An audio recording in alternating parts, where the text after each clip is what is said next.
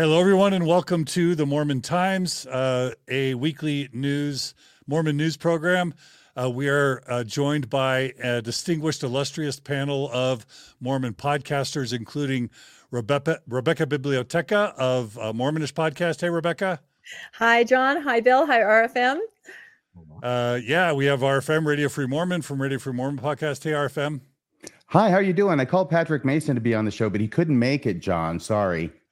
We should do Brady Bunch. Here's the story of a lovely lady. I just want to be called in to block. We also have Bill Reel of Mormonism Live and Mormon Discussions fame. Hey, Bill. Awesome. How are you guys doing tonight? Thanks for joining us. Yeah, glad to be um, here. All right. And I'm John Dehlin of Mormon Stories Podcast. We're going to try and do this podcast weekly. Uh, it will either consist of this panel or uh, other alternative panel members that uh, that we have fill in for us at times. We're really excited.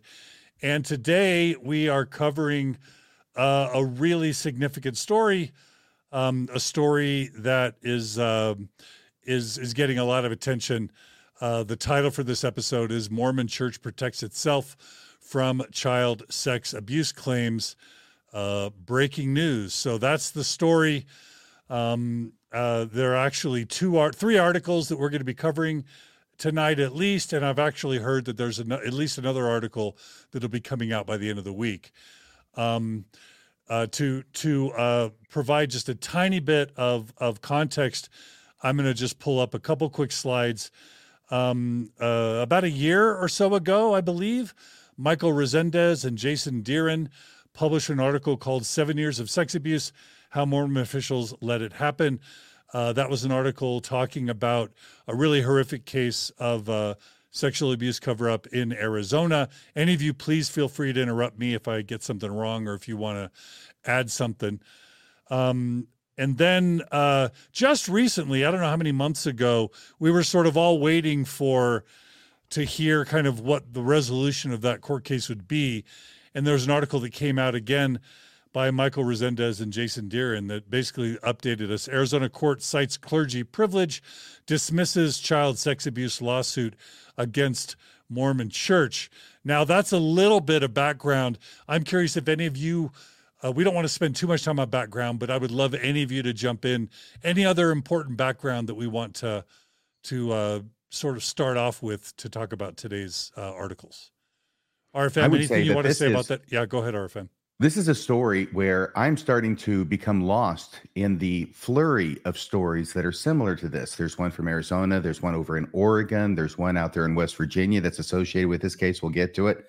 They're they're all over the place. And the difficulty that I have, and I feel that sometimes members of my audience have, is trying to keep these things straight. Which is which? Because it's happening everywhere.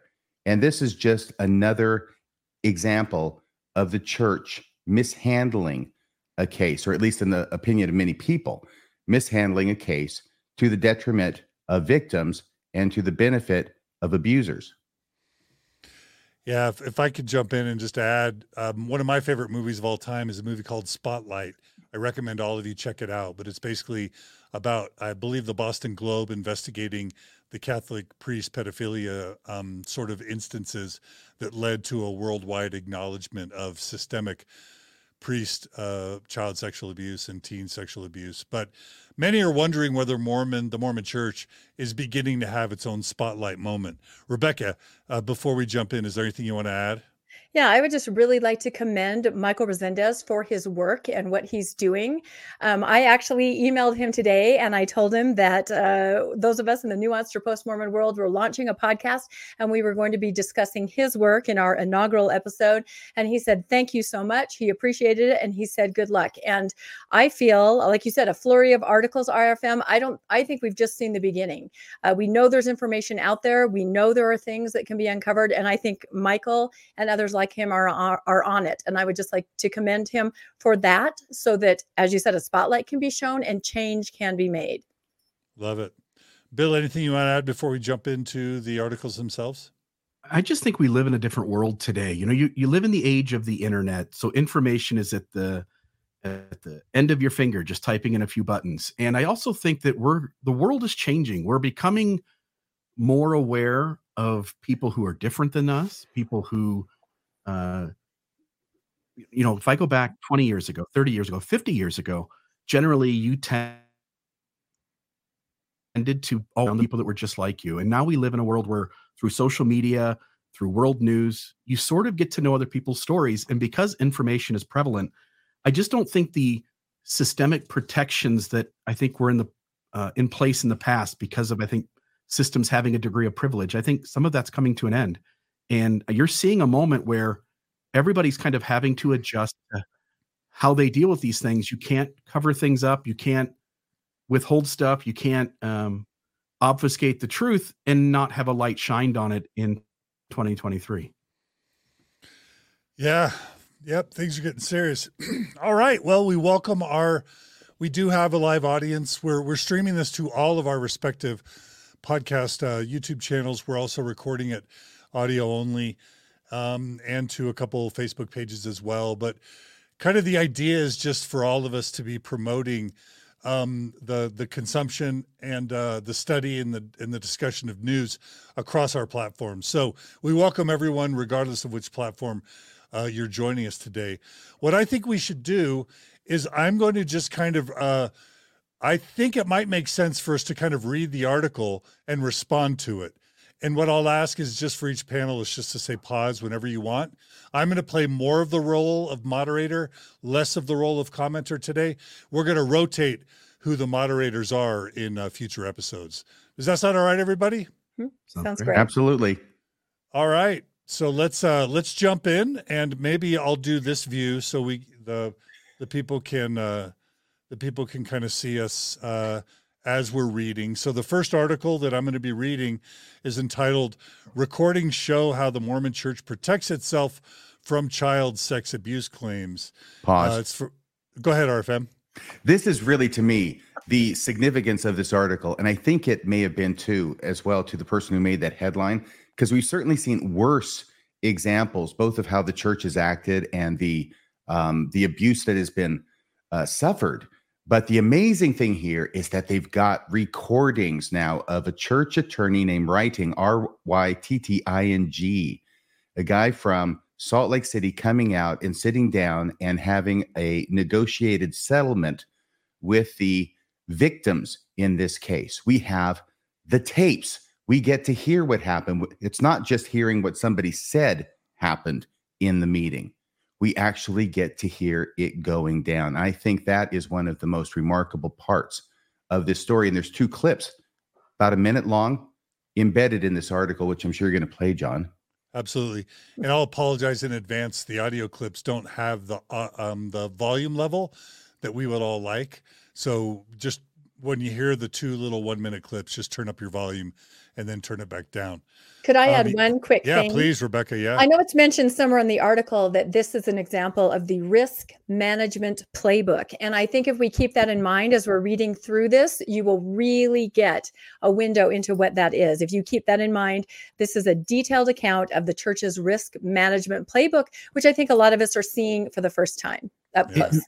And just to note, Rebecca, when they put that phrase in this, it was in quotation marks. So my mm-hmm. assumption is that it's somebody on the conversational that was recorded, that side of things that used that exact phrase.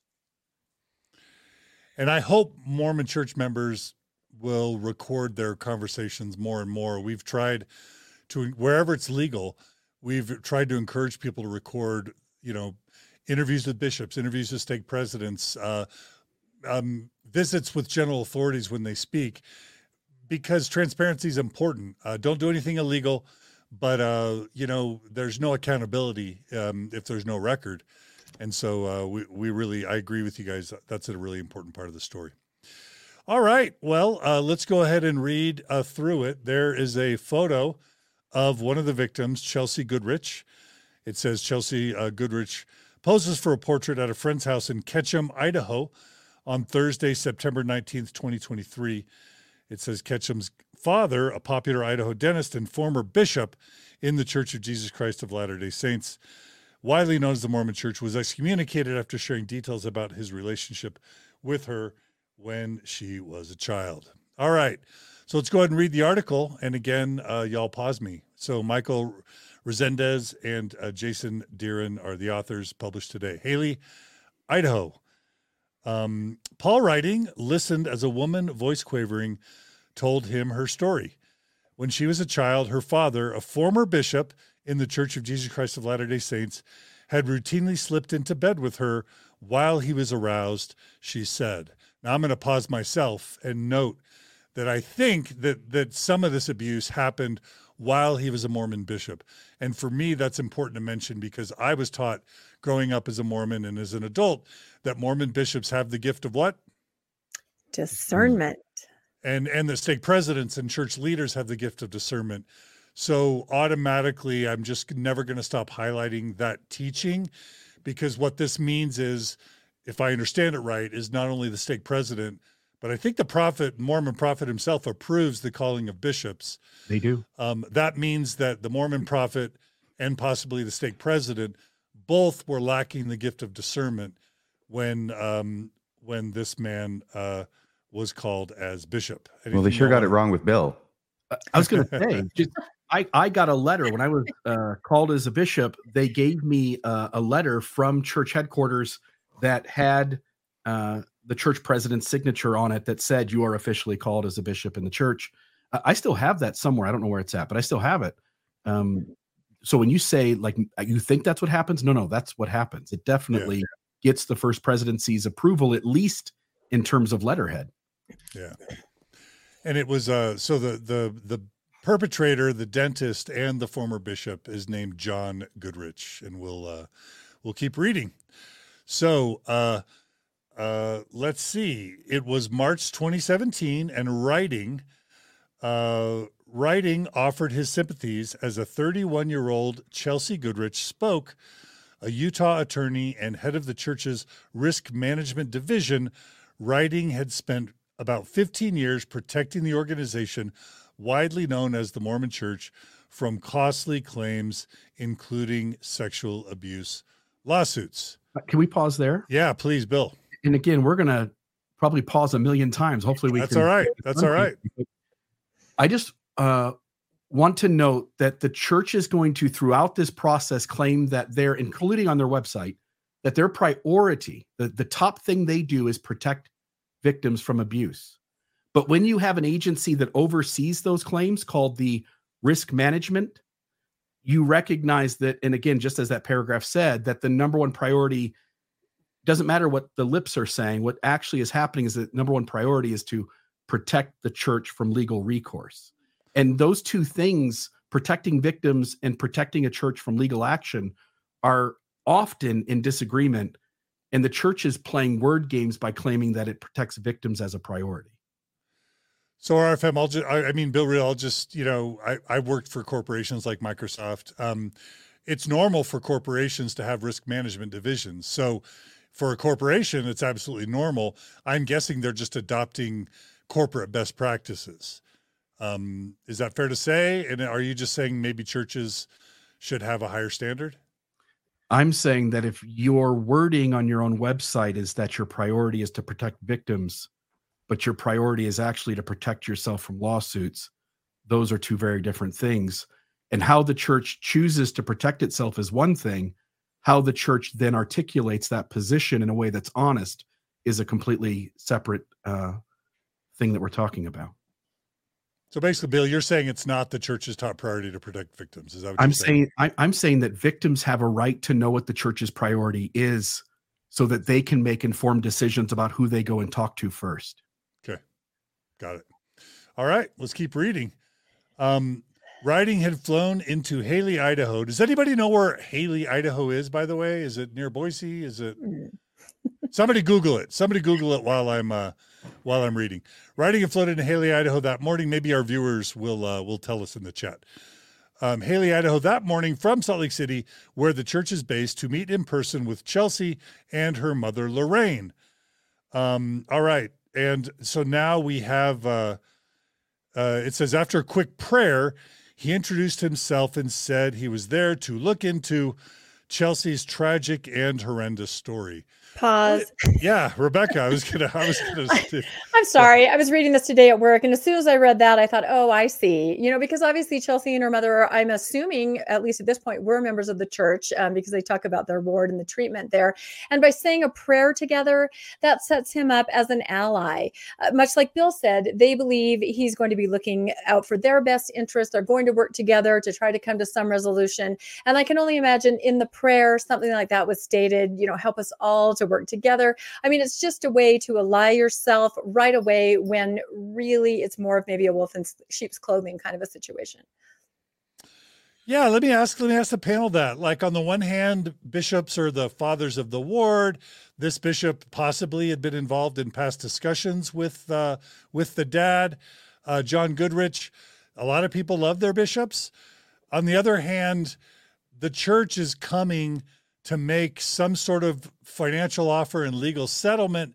There, there are legal issues involved, and having the bishop there could be viewed as a conflict of interest. Anybody want to speak to that? I do because I think that phrase is the most important phrase in the entire story because which, of what it import. I'm sorry. Conflict of interest. No, after a quick prayer. Oh, okay, got it. After a quick prayer. So here you've got the man who represents the church. All right. He's coming out there. He's got his white shirt on. He's got his suit. He's got his conservative tie. They're going to have a quick prayer. I mean, where else in the world do you start negotiation settlements with a prayer? So he's out there. Number one, he represents the church. Number two, they're going to start with a quick prayer to establish the fact that we're all members here and I'm the one from the church. And I think everybody knows at least if you've been a member of the church, that we are raised and inculcated to understand that we go along with what the church encourages us to do. And although it is not stated in this article, I will bet you that this meeting was held at an LDS meeting house. The guy's flying out from Utah. He doesn't have an office there. Where are they going to meet? Well, they're probably going to meet at the church. And this is why uh, I've heard this from in other situations where these kinds of meetings have taken place at the church. And I want to ask you something as you go along and you play these two clips, because there are indications that Chelsea Goodrich and her mom, Lorraine Goodrich, have an attorney already when these meetings are taking place. Where is the attorney? Why is the attorney not present? Mm-hmm. And is this something that the church attorney has insisted on that their attorney not be present. This is also going to play. I'm sorry, uh, I have a lot of questions about this story, but this is also going to play into why was it that these meetings were allowed to be recorded in the first place? I believe the reason why is so that they could take them back and play them for their attorneys who were not allowed to be present in the meeting and may or may not have been happy about the fact that their clients decided to exclude them from the meeting in favor of meeting with the church's attorney without the attorneys present. You'll hear references to that in both of these one minute clips. The idea that they have an attorney currently at the time this meeting is taking place. So I'm seeing a lot of home court advantage going on. And frankly, given the fact that this is a disturbing situation, it's a disturbing subject, nobody likes to talk about it.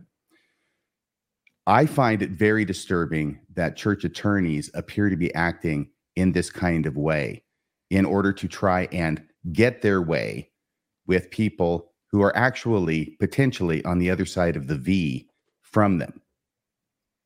Yeah. Okay. Um, really quickly, thank you for that, RFM. And for those of you who don't know, Radio Free Mormon is an attorney. Um, Kevin per, um, Perney uh, educates us. Hailey, Idaho is adjacent to Sun Valley, Ketchum, Idaho. I think, Bill, I think you wrote in the private chat that it's snap, smack dab between Boise and Idaho Falls. And for those who aren't from Idaho or Utah, they'll have no idea what we're talking about. All right, let's go ahead and uh, let's go ahead and play the audio clip. Is that okay? We'll play the first audio clip, and again, turn up your uh, audio for just one minute.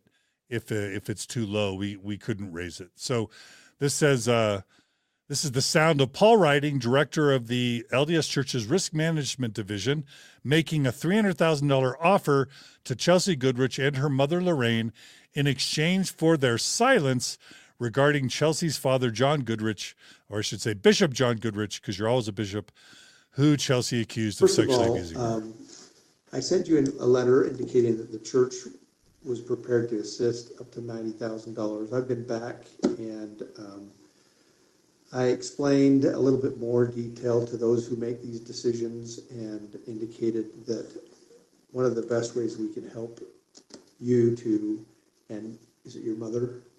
Yes, is my to try to 85-year-old figure a way to, one of the things that you pleaded for is just, can we have some, this little stability?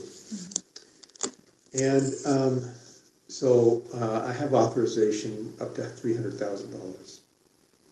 And I wanna talk to you about that though, because, um, how you decide to spend that is, could be, could be complicated. Um, if a check is payable to the two of you, then if your attorneys don't get paid, then guess what? They file liens against you and mm-hmm. they end up with the money that this was supposed, intended to help. All right, let me give each of you a chance to respond. Rebecca, I want you to go first. I'm sorry, I had not listened to the audio today because I was at work. I was just reading. Just even hearing the things that he's saying and the way he's talking is extremely triggering. Why? How so? I don't know, just the tone that he's using. He's trying to use that tone that's in between, I don't know, what would I call it? Church speak, kind of. It's that kind of voice that he's just using that those women are going to recognize when he's trying to convince you to do something, but in a very kind and nice way. But he is going to convince you to do it. So I, I don't know. Eh, it was very interesting the way he was talking. And RFM is correct. It looks like they do have attorneys. Why are those attorneys not there in the room? That was kind of why I was making a face. That's a little disturbing. Yeah. Bill, you go next. I was just going to know what Rebecca did. RFM hit it on the head. You can tell by that statement that the lawyers are not present, uh, her, their side, the victim's side. And uh, that says a lot, like whatever caused that, because there isn't any really good reason for the victims themselves to go, hey, I just not going to have my lawyer involved. It seems as though that would have to be pushed by the church to be the case for the conversation to take place. And hence, you know that you have people in the room who while being emotional, which they couldn't help but be in these kinds of situations, don't have the rational, logical lawyer who's not emotionally attached there to give wisdom on how they should handle these things every step along the way. And and again, add that to starting off with prayer, add that to this guy representing the church and sort of presiding at this meeting, right? What you end up with is a situation that is highly prone to manipulation. Yeah. Yeah. think By so. the way, the way this is supposed to happen, okay, the way this is always going to happen is you've got attorneys meeting. The attorneys talk to each other. Then they come up with something. They go back to their clients. They talk to their clients, and then they talk some more. It's attorney to attorney in the regular world, but the but here it is not. It's attorney to the other side's clients. And the only way that the client's attorneys are not, or I should say, these, um, let's say Chelsea, okay, since she appears to be the primary victim here, uh, Chelsea Goodrich. The only reason her attorney, if we're correct in our conclusion that she has an attorney at the time, and it sounds like it here, and it's going to sound like it again in the next one. The only reason she doesn't have the attorney there is because she chose to not have her attorney present. That's the only way that her attorney doesn't show up. And in fact, not only does she choose to not have her attorney present, she has to overcome the arguments from her attorney as to why he should be present and she shouldn't be going there without him. So she definitely made that decision. And that's the only way it would happen. And why would she make that decision? Because that's what the church wanted her to do.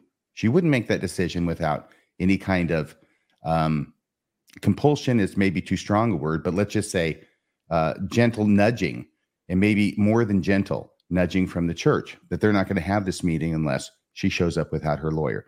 But we'll let you record it so you can take it back to your lawyer later. Maybe that was something that was agreed upon as some sort of um, concession. I, I'll, I'll just make. Oh, go ahead, Bill. the lawyer notes here's our offer 300000 but here's what's going to happen the lawyers if you don't pay them they're going to put liens on everything and they're going to take all your money notice that language pits the victims against their own legal representation which i don't think there's any business doing in a situation like this I think that's an excellent point that you make there, Mr. Reel. It definitely does. And this whole discussion is basically we could pay you directly. We're going to write the check out, right? Because it's basically a done deal. We're we're assuming that you're going to accept this. So we're going to send the check. Who do we make the check out to? If we make it up to you, your attorneys could want their money out of it. Or if we make it out to the attorneys, then they'll deduct what it is that's owed them before they give you what's left over, which is probably what should have happened, what may have happened. I don't know what happened. But, you know, speaking for the attorneys, that's the way it's supposed to happen. You don't have attorneys representing somebody. And then as an attorney, you go to the client, make a deal, and cut the other attorney out of the loop. That's this is crazy. This only happens in Hailey, Idaho, I guess. My guess is this isn't the first time this has happened. I just say I'm reminded of an interview I did with Adam Paul Steed during the Jodi Hildebrandt stuff, where before his Jodi Hildebrandt stuff, he was a Boy Scout um, in Idaho, I believe, uh, and became a whistleblower against child uh, teen sexual abuse with Mormon scout leaders in Idaho. He and his dad, as I understand it, helped change the laws in Idaho uh, to make it so there wasn't such a short statute of limitations for victims of child sexual abuse um, in Idaho. But for me, what I remember from his story is how much the Mormon church pressured um, Adam and his dad to not sue for punitive damages, to not sue the church or the Boy Scouts, I think, for punitive damages. And that's just an example of how the church leans on its members using their belief and their trust in the church to accept a disadvantageous or an inadequate settlement. Did, did I get that right or wrong? Anyone? That's what I recall too. Yeah. And I, I, suppose my problem with this, and this is my main point tonight, so I'll remain relatively silent throughout the proceedings, I think. But that's that's the main thing is you have members who you have raised and trained to trust you as the leaders of the church. And what are you going to do with that trust once it's established? Well, in this case, it appears that you're going to abuse that trust in order to manipulate these people based upon that trust to get them to do things that nobody else in any other situation would ever do. Yeah.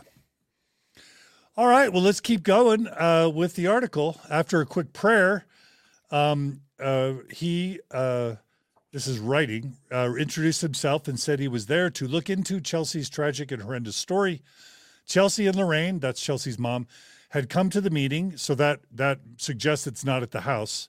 Uh, come to the meeting with one clear request: Would the Mormon Church allow a local Idaho bishop, which the Mormon Church is akin to a Catholic priest, in the Mormon Church is akin to a Catholic priest, to testify at John Goodrich's trial?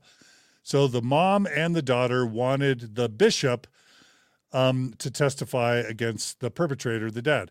Bishop Michael Miller, who accompanied Rytting to the meeting, had heard a spiritual confession from Chelsea's father, that is uh, John Goodrich, um, shortly before John was arrested on charges of sexually abusing her. While the details of his confession remained private, the Mormon church swiftly excommunicated Goodrich. Um, that's good to hear. Uh, anybody just give the church credit for swiftly excommunicating Bishop John Goodrich? I guess that was a good thing. I have one comment about that. Did you notice that it says that the Bishop Michael Miller accompanied Rytting? He didn't come with, you know, the women that are trying to ask him, could you please tell our story? He came with the attorney. That's kind of a united front in front of the women, I think. Yeah, and it's not just a nameless suit from Salt Lake. Now he's got the bishop, their bishop, mm-hmm. on his side of the table. Yep. Yeah. Good point, Rebecca. Good point, Rebecca. All right.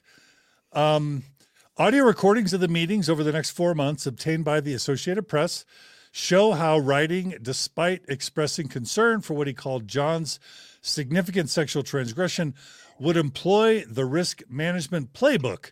That's Rebecca, you wanted us to remember that term, the RMP, the risk management playbook that has helped the Mormon church keep child sexual abuse cases secret.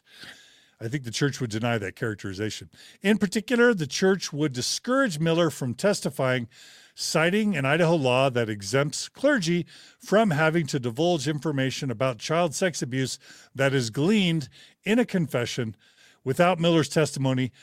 This is important. Prosecutors dropped the charges telling Lorraine that her impending divorce and the years that had passed since Chelsea's alleged abuse might prejudice jurors.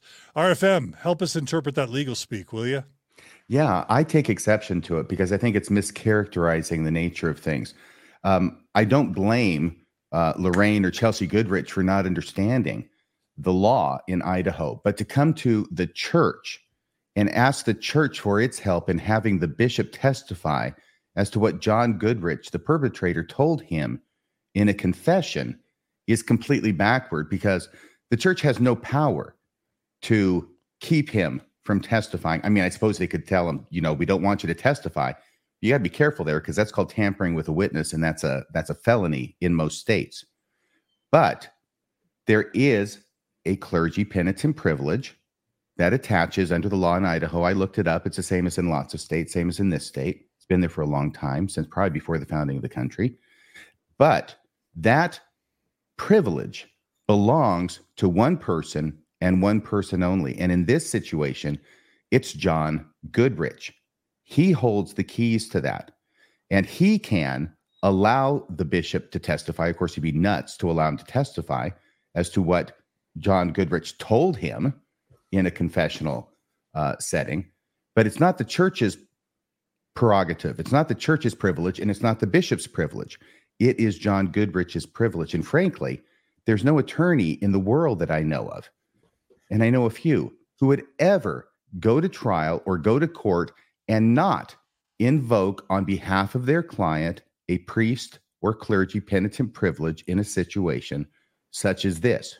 So it's not remarkable to me at all that it would be invoked. It would be invoked by John Goodrich or his attorney on his behalf and that's kind of the end of the story from my point of view. What do you think? Any other thoughts from the panel? I, I will you put that back up for just a moment. There's there's a The sentence text? there. The yeah, text? the- yeah, Okay. where it says about being exempt. Um, I'm just trying to find the spot here. In particular, he would discourage Miller from testifying, citing a law that exempts clergy from having to divulge. There's a big difference in this world between rules that somebody is absolutely not allowed to do something and they may or may not do something.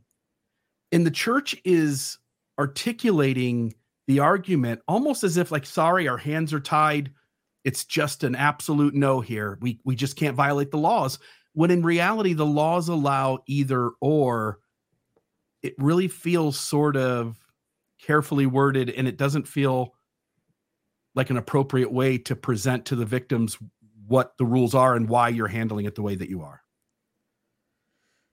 Uh, you're muted, RFM. No, I'm not. I don't know what you're talking about, Okay, okay. Mr. Dehlin, if that is your real name. You're not muted. So, no, there is an important distinction to make here, and I'm not sure it's been made enough or that it's clear enough. There are two completely separate issues at play in these cases, and sometimes they get conflated together, much to uh, a lot of people's confusion. There is the privilege, which I've just described, and I won't describe again. Okay. There's also reporting requirements, and those are completely separate, and sometimes they're in completely separate statutes. Now, the privilege is ironclad in the state of Utah. I even I looked it up and I have it here in front of me, and it sta- says this. I could give you the, the title if you want. It's in their evidence rules. They have them in their evidence uh, rules in Washington. Some of it are in the evidence rules, others are in statutes. But this is under uh, Chapter Two, witnesses, Sub Three. A clergyman or priest cannot cannot, without the consent of the person making the confession, be examined as to any confession made to him in his professional character in the course of discipline enjoined by the church to which he belongs, period. And that's the end of the privilege. And this is number three because there's all the other privileges in here attorney client, uh, husband wife privilege, physician uh, patient privilege, all the different privileges are there. But the reporting requirement is something completely different and it's not mentioned there. So, for instance, like in Arizona, where they have the same privilege, a bishop is allowed to contact law enforcement and report what it is that was just confessed to him, but that that's a reporting issue. It's not a testifying issue at court later on if it comes to court, because you can have both those things existing at the same time, and they do apparently in Arizona. It's not that uncommon that a bishop can report or a priest can report what is told to him in confession if it is that bad. It's up to them as to whether they make that. They have that option. But just because they report it and can report it to police doesn't mean that they can then testify about it at trial without the consent of the person making the confession. Did that Thanks, make Arthur. anything more clear? That's great. We appreciate Yeah, that but analysis. the question is, Arthur. did they take the time to explain that to them? Right? Like, as the victims, do they understand how all of this works? And hopefully, again, their attorneys are involved, but to some extent, not involved enough because they're not in the room with them. Yeah. The point I I want to make, and Rebecca, I want to get you in if you want to say anything else, but it's that at least in the cases of Arizona, Idaho, and Utah, the Mormon Church disproportion has a disproportionately high representation in the state legislatures. Obviously, the Mormon Church dominates the Utah state legislature, and I'm only assuming that they have a disproportional representation in Idaho and Arizona. So when the church is like, "Oh, we got to follow the law," well, that's not quite accurate because I think the church is making the law, and I believe the church is making the law not with the top priority. Well, I mean, I guess that's a question. The church would say, and we've covered this before. The church would say they advocate for um, privilege. I guess the, you know, um, you know, parishioner, priest uh, privilege. I'm getting the term wrong, but the church would say they advocate for that because maybe a member of the church wouldn't feel safe to confess and repent with the bishop if they didn't believe that their confessions were protected. So I think that's why, you know, if they believe the bishop was going to turn them into the police. So I believe that's why the church would claim they advocate for for these sorts of exemptions in the law in states where they control the states. I think others would probably accuse the church of doing this to minimize their potential legal liability. Any any comments, Rebecca? Did you want to jump in on any of this? Yeah, I know in one of these articles, there were several that we were reading, they definitely made the point that the church lobbies hard, along with the Catholic Church, Jehovah's Witnesses were the ones that were mentioned, to not have any of these laws, to not make clergy mandatory reporters. I went to the Capitol, I think it was last year with a sign. There was there was something going on in the legislature about mandatory reporting. Of course, it didn't pass, but they they definitely seem to work really hard to lobby against this kind of thing. And I know what they believe, or at least say they believe, is exactly what you say, John. That well, this will stop people from coming in and confessing.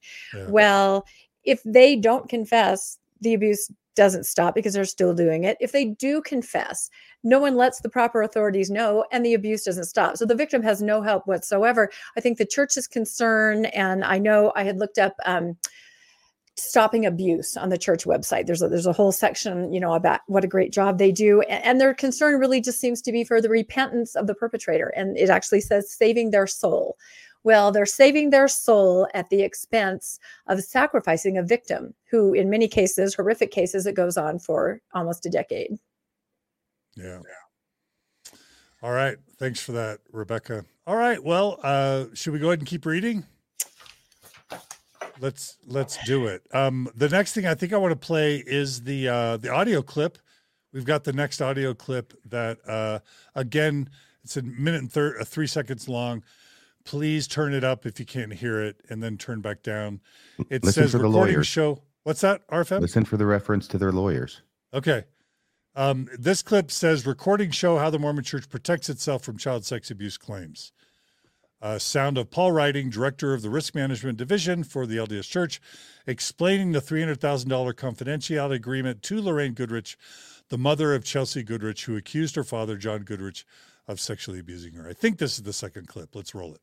We both agree that we will not disclose that we've settled with you, and you will not disclose that you've settled with the church, other than uh, your attorney or financial advisors, and they must maintain confidentiality as well. Okay. Second paragraph, I'll be interested in your response, but the recommendation is, is that you acknowledge that there's been some recordings made of all of our communications, and uh, that you agree to destroy those recordings within ten days of signing this. And I guess the reason why that is, is I've had my deposition taken before, I've had, and um, if, if your attorney wants to listen to it, take the right piece that mischaracterized what we were talking about for twenty-five minutes, and they would just want to take the, the statement that is three or thirty seconds or twenty seconds. Take it out of context. I don't have any way to defend whether or not uh, it's going to be taken out of context or not. So that's why that's in there. All right, uh, Bill, let's have you go first this time. Let's see. Let's give you each a chance to give one reaction. So, Bill, unmute yourself and tell us what your one reaction is. Do you think that that's the number one reason why they don't want the audio shared? And uh, if it's not, then you shouldn't tell somebody that's your main reason. So, Bill, you're claiming that the, the his motive for the church in in requesting that they not destroy the recordings Mhm. is that he's worried that he might be mischaracterized. Is that right? I I think most audio of this type against the LDS Church actually hurts the church church worse when it's shown in its full entirety. Take a take a disciplinary court transcript or audio, for instance. I know a little bit about that recording. Yeah. RFM, you go next, then Rebecca. Really quick, you did catch the two references to their attorneys in that one. One in the middle about your attorneys might want to listen to it. And then toward the end, talking about your attorney could take a snippet out of context. And that's why the attorney, your attorney, Chelsea, your attorney, Lorraine, why your attorneys are also bound by this same confidentiality as to destroying these tapes. Okay. Rebecca, what do you want to add? Anything? Ah, just that tone is so triggering. You can just hear that he's he's acting like their friend, like they're on the same side. He's putting questions out, even getting Chelsea or Lorraine, which other one that said, "Yeah, out of context." You know, he's just leading them to completely agree with what he's asking. Yeah. Yeah. And uh, what, what did you guys think about that language? I've been authorized to approve up to $300,000. I would just not think of a church official using that. I mean, that's total corporate language, I'm sure. It's total attorney's language. But like, Well, it's total insurance much- language. how this is when you're settling a, a PI oh, case yeah. with an insurance representative. I was just going to think, how much would Jesus authorize for a sex abuse settlement? Like, it's weird hearing that come from a church leader, right? It is. It, that, and that's the strangeness of it because this is what an insurance rep says. They come in authorized to give this much, then you talk a bit, then they go back to the people who have the authorization keys, let's call them keys, shall we, as to how much they're allowed to spend on this case. And then they go back, they get a higher authorization, and then you come back and maybe you can work something out. But that's what I think of when I hear this language. What I think that they want Lorraine and Chelsea to hear is that I have to go back to unspecified people above me, which may or may not include some or all of the members of the top 15. Okay, that's interesting. Um, I, I think I, I would guess that it would be interesting or useful for members to kind of hear how the sausage is made in terms of these negotiations. Um, because I, I have direct knowledge that these negotiations are happening monthly in a reasonably large number. Uh, because I know attorneys that that are involved in these negotiations and they've talked to me about them. So uh, the the church has just like this, as I understand it, a big long list of monthly settlements that they're constantly making. So I do not, I do not, I'm going to take the position that it's my understanding that this sort of thing we're hearing about is not like rare. This is like a regular thing that Kirton McConkie attorneys do. Um, all right, let's keep going. Uh, pause me when you want. Um, it says Rytting would also offer hundreds of thousands of dollars in exchange for a confidentiality agreement and a pledge by Chelsea and Lorraine to destroy their recordings of the meetings, which they had made at the recommendation of an attorney with Rytting's knowledge. Um, today, John Goodrich, who did not respond to the AP's questions, is a free man practicing dentistry in Ohio, in Idaho. Let me just ask: Is three hundred thousand dollars the right amount? And and and if if the church is offering three hundred thousand dollars, it must be admitting some sort of guilt. And if it's admitting guilt, what guilt do we guess the church is admitting here? And I know it'll probably talk about it more as we go on. But does anyone have any theories about any of those questions? First of all, the is three hundred thousand dollars the right amount or not? Too low, was- too high? I was curious about that because at first he offered 90 and then suddenly jumped to 300. What happened in Yeah. between? You know, it's not like a small increment. Oh, now we'll give you 110. Okay. I mean, it went from 90 to 300. Something happened. Yeah, that's Something. that's a good point. Uh, I do wonder how many people take the lowball offer, you know, be, without knowing they could have pressed a little and the church's legal guy could have gone back to the higher ups and asked a few questions, made a few statements, and came back with an offer that was, you know, three and a half times as high. They know now. I mean, I'm curious. Like, so I think a lot of us who who saw the church as the one true church, or who still do, sort of hold the church to this higher standard of expecting them to act in some sort of Christ-like way that sets it apart from a corporation. On the other hand, I could hear practical, believing progressive Mormons say, hey, look, it's a corporation. It's going to act like a corporation when it's doing things like legal settlements. But this idea of lowballing and then like negotiating and then coming up if they feel threatened, that does feel unseemly to me. Again, as as the church that claims to be the Church of Jesus Christ, especially knowing it's got $200 billion in, in, in wealth and assets at least. But is that an unfair? Are we being unfair to expect the church to behave anything other than a corporation when it's doing legal stuff? Or is that un, is that unfair? Anyone? I'll only say that in southern Utah, where I live, three hundred thousand dollars will buy you a pretty uh, low low house in the area, right? And uh, these folks, their whatever their legal fees are, whatever therapy cost, whatever other expenses they have, whether that amount is fair or not, I don't know. But I know that when it's all said and done, they actually don't have much of that to go towards them. I'll throw in here and just say, first off, the 90,000, and that was several months before this meeting where he unveils a $300,000 offer. It has the earmarks of here's 90,000. And then they go and they talk to an attorney. And now attorney does get involved. And now, because this happens with insurance companies, right? All of a sudden now they're going to up their offer because now an attorney's involved who may or may not know what they're doing, right? But it makes them be a little bit more honest even though the attorney was not allowed to be in the meeting, apparently. But I've got to tell you, based upon the allegations here that are in the story, where there's no touching, apparently, where there's no, I mean, this is a very unusual case, and you'll get to it when you read the facts of it. I am surprised that they went as high as $300,000 for this case. So based on the facts RFM, you're saying it might be a high amount for the facts of the case. Absolutely. Okay. And that's just my take on it, by the way. And also, when you factor into it the fact that the bishop is her dad, who apparently, according to the allegations, is not operating as a bishop at any given time. Okay, this is gets into the doctrine of respondeat superior, and I'll take you back to my first year of law school. But the basic thing is this: is if I've got a business, right? Let's say I'm working for a business, okay, and I go and I am as a as the person in the business doing my job for the business, making deliveries, whatever it is, and I hit somebody in a company vehicle and I injure them.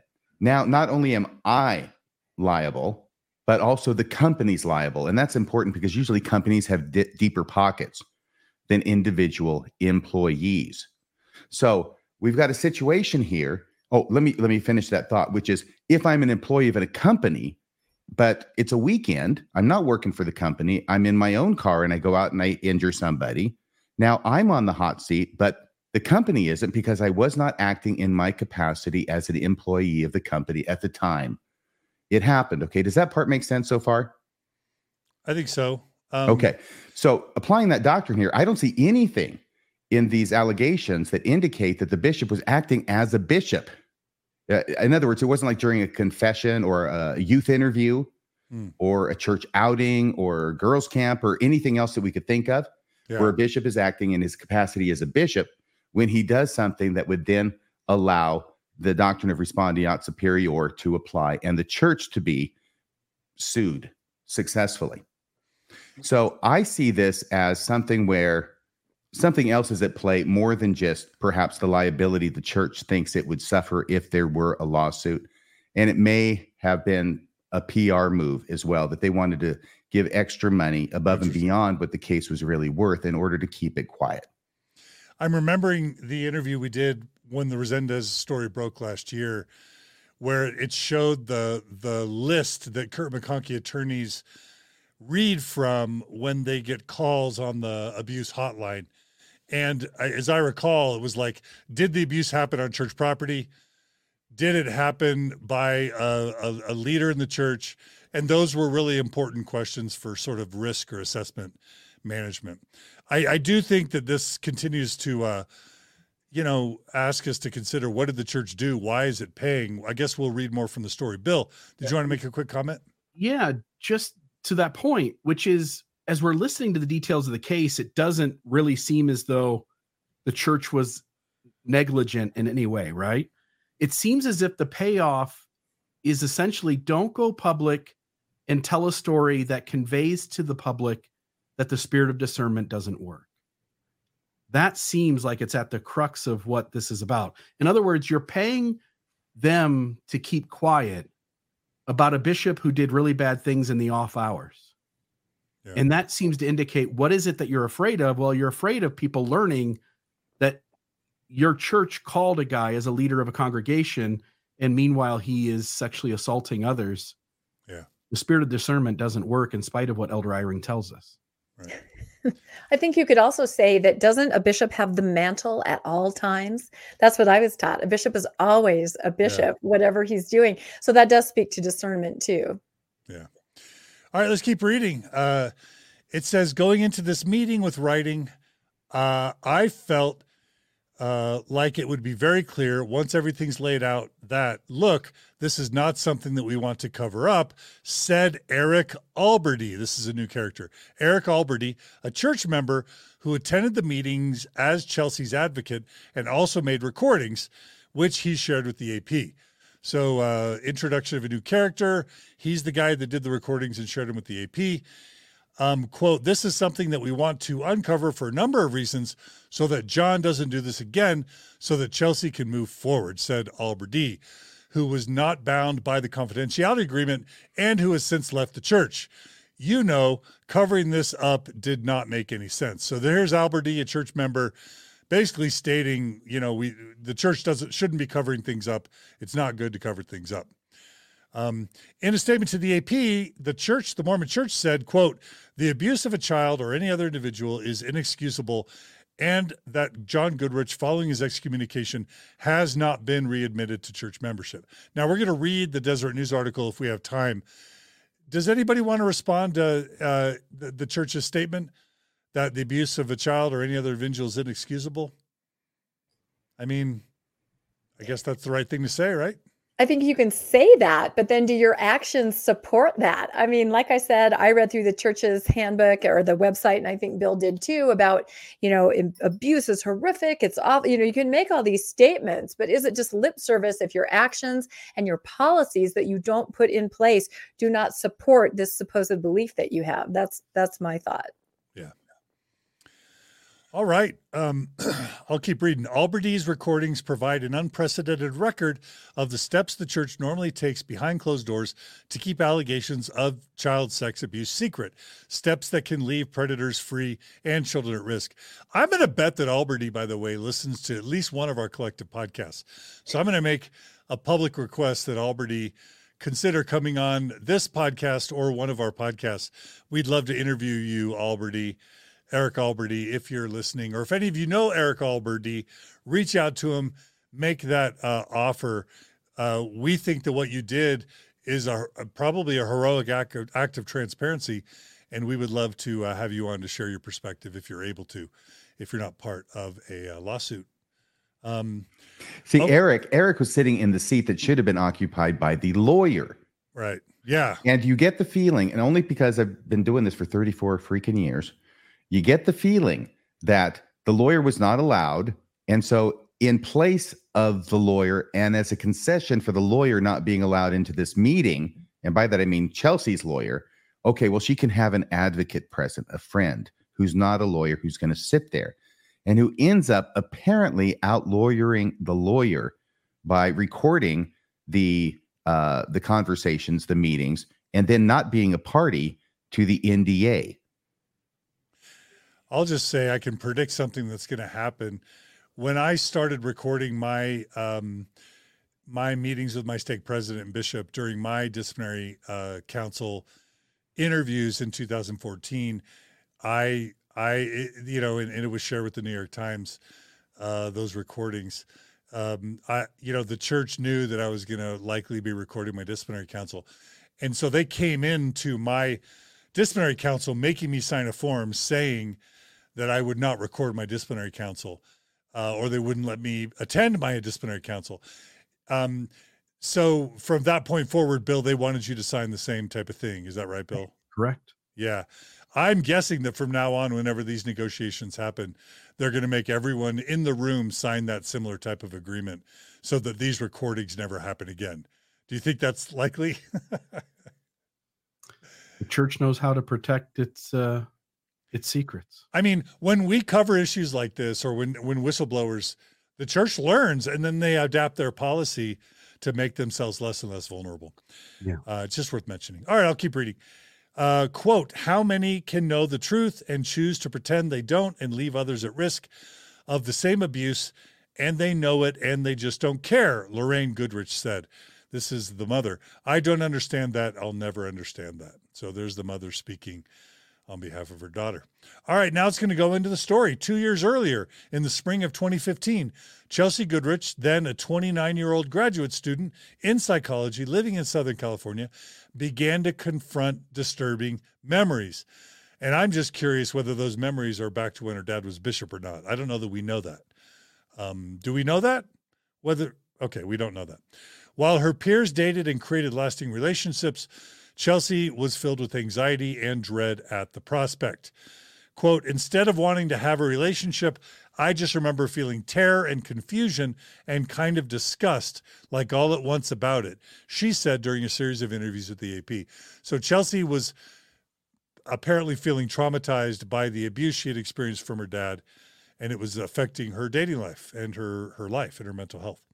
Her memories included several occasions she recalled when John Goodrich slipped into, and this is graphic. Please uh, take care of yourself or any loved ones in your room if you need to practice self care or pause or lower the, the audio. Her memories included several occasions she recalled when John Goodrich slipped into her bed at night in their house in Mountain Home, Idaho, to spoon her while he was aroused, pushing himself against her backside. On one occasion, when she was nine, she remembered her father had apologized to her for being aroused while they were playing in the family swimming pool and told her not to tell her mother. That's um, that's disturbing. The last similar incident Chelsea recalls occurred during a school field trip to Washington, D.C. This is the last one, so I'm assuming there's some in the middle there where her father admits, and he admits this, climbed into bed with her in a state of arousal and slipped close behind her. John Goodrich admitted that during a recorded conversation obtained by the AP with Chelsea, Lorraine, and one of Chelsea's brothers. So this isn't a case of he said, she said, this is the dad admitting this. Goes on to say Lorraine and Chelsea had been recording their confrontations with John about the alleged abuse, which they would later turn over to the police. While grappling with these memories, Chelsea met a Mormon friend she came to trust and with whom she shared these unsettling remembrances. Her new friend told her that her father, and this is a weird plot twist, her father, none other than Paul Rytting, was a high church official when often dealt with sexual abuse complaints and suggested Chelsea contact him. How weird is that she makes friends with Rytting's daughter. Anybody surprised by that? That is a plot twist because I feel Paul entered um, her life as a friend, a very safe connection, a friend's father. And I'm sure that she believed, and I think probably the friend believed too, oh, you can get help from my dad. He works for the church, he works for, for to advocate for abuse victims. I'm sure that's what they thought. And it's just like slipping in the back door right there through very friendly channels. Yeah. Anyone else think that's weird or have any other comments on the story so far? Or should we keep reading? It's certainly an unusual coincidence. Yeah. Yeah, absolutely. All right. Um, let's keep reading. So, unbeknownst to Chelsea, who believed Rytting's main responsibility was to aid victims At about that time, he was deeply involved in defending the church in a highly publicized West Virginia child sex abuse lawsuit. Several Mormon families had accused the church of allowing Mormon sex abuser Christopher Michael Jensen to babysit for their children, whom he allegedly abused. Jensen was sentenced to serve 35 to 75 years in prison after he was found guilty of abusing two of the children. This West Virginia case has been covered a lot. It was a big, big payout. Um, and uh, y'all should go check that out. Um, Vice News covered that, I think, and other media outlets did as well. As revealed by the AP last year, Rytting made sworn statements in that case, which were sealed by a judge and obtained by the AP, describing the management of the sensitive church helpline. I referred to a hotline as a hotline, I think, a phone number set up by the church for bishops to report instances of child sex abuse. Church officials say that they don't keep any records of the reports to the helpline. That is, it's covered later in the article, but anyone find that disturbing that the the helpline destroys notes at the end of each day? That was uncovered last year in uh, Rezendes's article as well. Well, yeah, from my point of view, what they're doing is they're proactively getting rid of any evidence that might be unhelpful for the church in any future lawsuits. Yeah, yeah, absolutely. Why else would they delete? Allegedly delete. They use that term later. Maybe they they say they delete it or destroy it, but maybe they don't. Um, all right. But can um, I say um, one thing? Yeah, Rebecca, please. Interesting yeah. that they think that the evidence or the whatever is in those records from the helpline hotline is going to hurt them, right? You would think people might also want to save it if they think, okay, this will validate what we're doing. This will, you know, make people understand. Instead, they just delete it. Why do they think it's only going to hurt them? That's interesting. Yeah, and I'll just say, why would Jesus's church delete the records of abuse victims calling their helpline? Like, how in the world is that behavior becoming of Jesus's church? Well, maybe it isn't. Maybe that's not the truth at all, John. Maybe they do keep the records and they were just lying about it because that's what Jesus would do. But that's also a problem, right? all right. Um, let's see. Uh, Rytting also reveals revealed the lengths to which the church goes to ensure confidentiality for perpetrators who make spiritual confessions. So this is Rytting quoting previous coverage. Uh, um, quote, disciplinary proceedings are subject to the highest confidentiality possible. Rytting said in one affidavit if members have had any concerns that the disciplinary files could be read by a secular judge or attorneys or be present to a jury as evidence in a public trial, their willingness to confess and repent and for their souls to be saved would be seriously compromised. So there's that argument that we fight for um, confidentiality for the sake of the members and their ability to repent. Yeah, um, and go ahead. Okay, Bill. go ahead, Bill. Then, uh, yeah.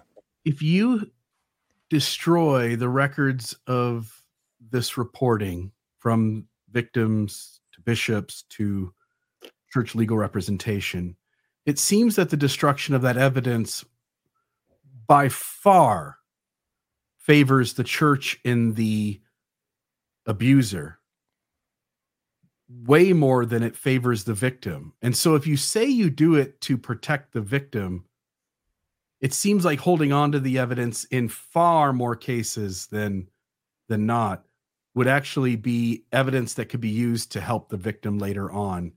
And so I do find it strange that it the church is saying one thing, but logically it seems to be something else. Rebecca, were you gonna add something?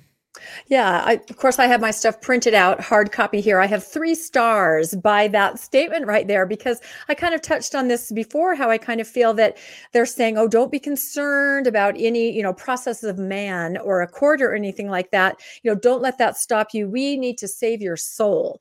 And that's the key. The church is trying to operate above anything to do with a court, anything uh, of man, right? It's all about the eternal soul and repentance. It doesn't matter what happens to victims systems. It doesn't matter what happens in the real world.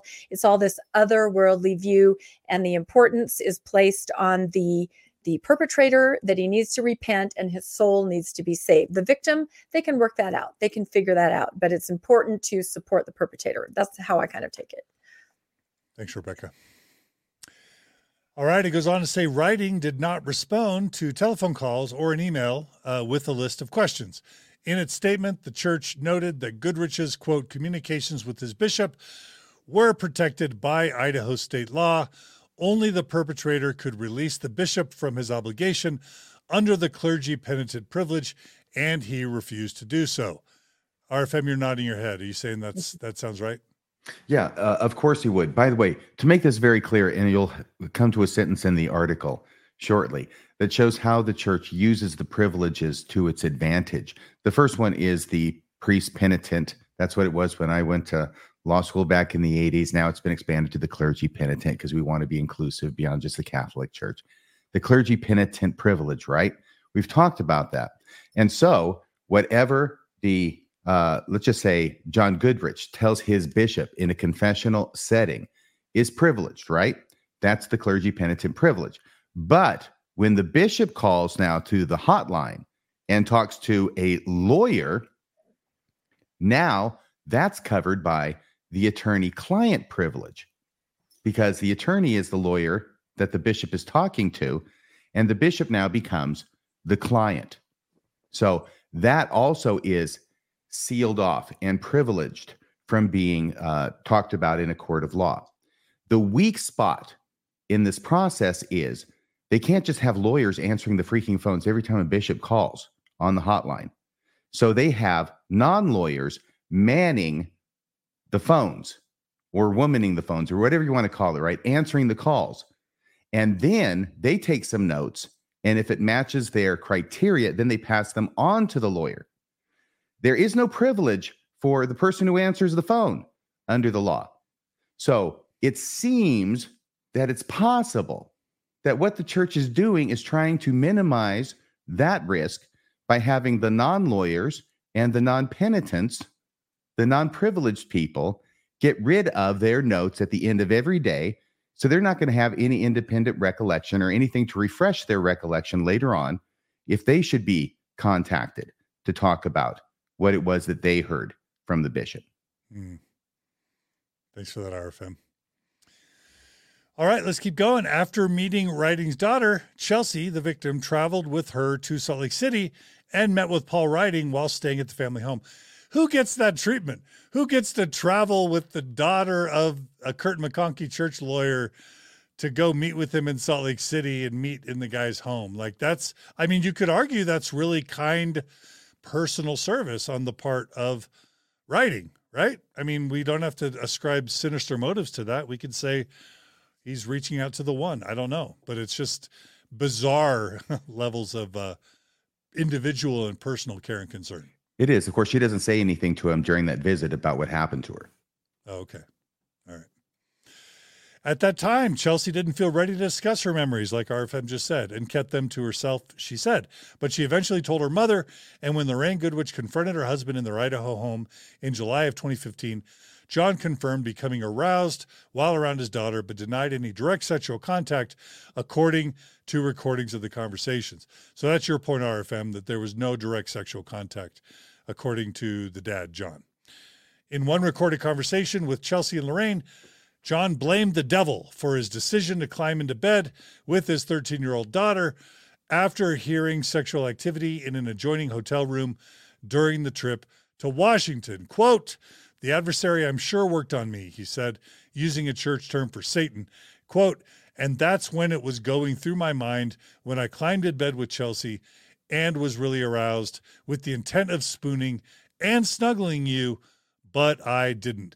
Do y'all want to talk about the functional value in his mind of invoking Satan and the devil in his conversation with his daughter and wife? Do I have to spell it out? Why don't Why don't one of you spell it out? Rebecca, spell it out for us. Oh, it just removes his accountability completely. The devil made him do it, right? There's a reason that's a common phrase. It removes him and any culpability from his actions and I, you know, I I'm not challenging you, but I would soften it a little bit. I would say it it, it spreads accountability. Maybe he's got a little bit, but right. you know, Satan Satan was the prime mover here. Yeah. You know, but it maybe, may, is that fair, Rebecca? Weekends Oh, accountability. I think so. No, of Yeah. course. I mean, and it's hard to look at yourself when you do something and you don't understand. I mean, not to this level we're talking about here, but it is a very nice, um, comforting thought to think, well, maybe it wasn't me. Maybe there's some outside forces working on me. And instead of it originating with me, this act or action, I was just susceptible to something that kind of influenced me. So, yeah, I would agree with you. Yeah. Yeah, it's not just Satan, it's that enthusiastic couple in the adjoining motel room. Exactly. yeah. just to note too, I mean, not just with Satan. I mean, and it's not just Mormonism, it, it could be Christianity at large and other religions do this too. But when you have theology that says that God will bring things to your remembrance, God will uh, inspire you to think certain thoughts, or Satan is going to tempt you and place certain thoughts in your mind. There, there you know, you have these women uh, and men who uh, end up doing great harm to their own children who say, God told me to do that there seems to be in religion this ability to not take seriously that something's unstable about what's going on with the way I think, but instead it might be God or it might be Satan who are doing something to me. And it sort of muddies the rational process of people actually going like, whoa, something's not right about me. There are thoughts in my head that are causing me to think about doing harm to somebody. And rather than go to a hospital or see a professional and get help, I deal with that in the religious paradigm, with the religious lens, and I go like, oh, like that's just Satan or Heavenly Father, and it, it sort of keeps a human being from doing the real work of becoming a good human being and dealing with their unhealthiness by seeing a professional. Fair, Bill. And I'm remembering our coverage of the book Visions of Glory and the whole Chad Daybell and Lori Vallow thing. It, it, you know it starts with the New Testament because the New Testament talks about demonic possessions and Jesus casting out demons from people, but but the Mormon Church has has taken that doctrine and run with it. And then books like Visions of Glory and others. I remember growing up being taught about demonic possessions in a Mormon context, not just the Exorcist movie, which we know RFM loves. Um, but but this idea of demonic possession is a Mormon doctrine, and uh, it's problematic because, like you say, Bill, um, seeing a mental health professional is going to be a much better approach than like trying to pray to make Satan have less of a magical influence over your thoughts and actions. Uh, it's a good point. Yep. Um, The power of RFM compels you, John. I'm compelled. All right. With his marriage and family in turmoil, John revealed details of his relationship with Chelsea to visiting relatives, according to written, statements from the relatives, which was ultimately submitted to authorities. They urged him to go to the police. When John said he'd rather talk to a bishop, the Goodrich relatives drove him to Miller's home, where John made his confession. Less than a year later, on September 1st, 2016, Chelsea and her mother met with Mountain Home Police and played the recordings of their conversations with John. The next day, after a nearly two hour interview at police headquarters, officers arrested him. Quote, nothing happened, John protested as police cuffed him during a video interview obtained by the AP. Quote, I'm not ashamed of anything. What do we make of John getting handcuffed and saying, I'm not ashamed of anything? What, what does that mean? Panelists, anyone? I think he's dialing it back maybe a little bit, right? It's one thing to talk to your bishop who's probably really empathetic and says, We'll work this out. You know, you may be excommunicated, but we're going to work it out. Then you're um, in the control of actual law enforcement and they're putting handcuffs on you. And at that point, the reality sets in, and maybe he's just trying to dial it back a little bit, or maybe he's in denial. Yeah. Yep. Well, this raises the question that overshadows this entire story, which is what crime did he commit? Mm. Yeah. And why is the church paying paying him off? What what what did the church see as its culpability or its liability or risk to make the church want to pay it off? And I also want to say, as long as I'm talking right now, I will say that th- the entire story seems to assume that this confession he made to the bishop was somehow more compromising than the confessions he made to his wife, to his adult daughter, which they recorded, to his unnamed relatives, who then say, okay, well, you've got to go talk to the bishop. Because anything he said to his wife comes in, anything he said to his daughter comes in, anything he said to his relatives comes in. And I'm saying that as far as evidence in a criminal trial. So it's almost like it's being assumed. And we don't know what he said to the bishop because the bishop isn't saying what he said to the bishop. That's Miller. That's Bishop Miller, right? Bishop Miller's not saying what John Goodrich told him. So it's almost assuming that if the bishop could have testified, then the state would have had enough evidence to pursue prosecution against John Goodrich. And I don't know that that's necessarily true. It does seem that we don't know whether that's true. Thanks, RFM. We're going to play a couple uh, couple comments or questions from our awesome audience. Brett Nordquist writes, "So glad you are getting this out there. Yet many members will still point the finger at the Catholic Church for their abusive history. They need to look in the mirror." Thank you, Brett. Uh, thanks for your support. Uh, thanks for that comment. Um, uh, Steve Acosta writes, I'm having a difficult time believing the church attorneys would do this. and then he says, just kidding. So, uh, Steve weighing in that this isn't new. Um, hey, John, we, really we hadn't appreciate- talked about this before the show. I know this is the first episode, but did we mention that all super chats tonight go to Radio Free Mormon? No, I didn't know that, but that's okay. Great. I just want to make sure that was clear. If that's true. All right. Um, I think they go to wherever people are watching from, actually. Um, that's awesome. Uh, AKA the Cat Lady writes, So happy to see all of you together talking about serious issues. Thank you for your hard work. It's greatly appreciated. Um, yeah, and, and we're going to be trying to do a weekly show.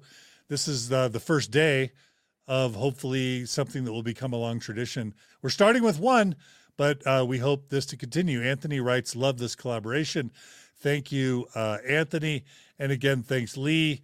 And thanks, Adora, for um, your comments and uh, and super chats as well. Um, all right, should we keep reading? Yeah, I almost didn't make it on this show. I just want to let everybody know because my girlfriend told me that every time I turn toward John, she feels like I'm turning my back on her. That's good. Hey, Wendy. What do you think about that, John? I, I don't know. I don't think you would turn your back on me, RFM. Maybe you would. um, all right, let's keep going. Um, Did you want to show the screen while you're reading it? I just didn't know if that were a choice you were making, John. I mean, I I don't know. Can people read it? I guess the audience can weigh in if they would like to. I'm happy to show it. I was just thinking that maybe it's too small. Up to you. Um, I can read it on my screen. Uh, you can, but then I I'm have showing? a jumbotron in front of me. Yeah. Well, I I'll have our listeners say if they would rather see our faces or or hear it. Do you guys have a preference as panelists? I think the less my face is shown, the better. Okay. All right. Let's keep going. Um, it was then that Chelsea decided to enlist Rytting's help and began corresponding with him by email to persuade him to allow Miller to testify against her father. So now we're trying to get Bishop Miller to allow, um, right? Uh, they're trying to persuade. Okay, help me understand this. Chelsea's trying to get Rytting to help persuade the bishop to testify against her dad. Is that right? That's what it says, but it sounds okay. misguided. And I covered that earlier, why I thought okay. that. Yeah. Let's keep reading. Chelsea and Lorraine also let Rytting know that church officials may have known about John Goodrich and his daughter for years. John told them in conversations that were also recorded that he'd repented details of his relationship with Chelsea to several local church leaders. Rytting told them that church leaders said they did not recall hearing such confessions. So church leaders are denying um, having heard uh, any such confessions. That seems suspect to me, but uh, go ahead. Yeah, this is a situation where anybody could be lying. Yeah. Somebody is, and anybody could be. Yeah, that's good.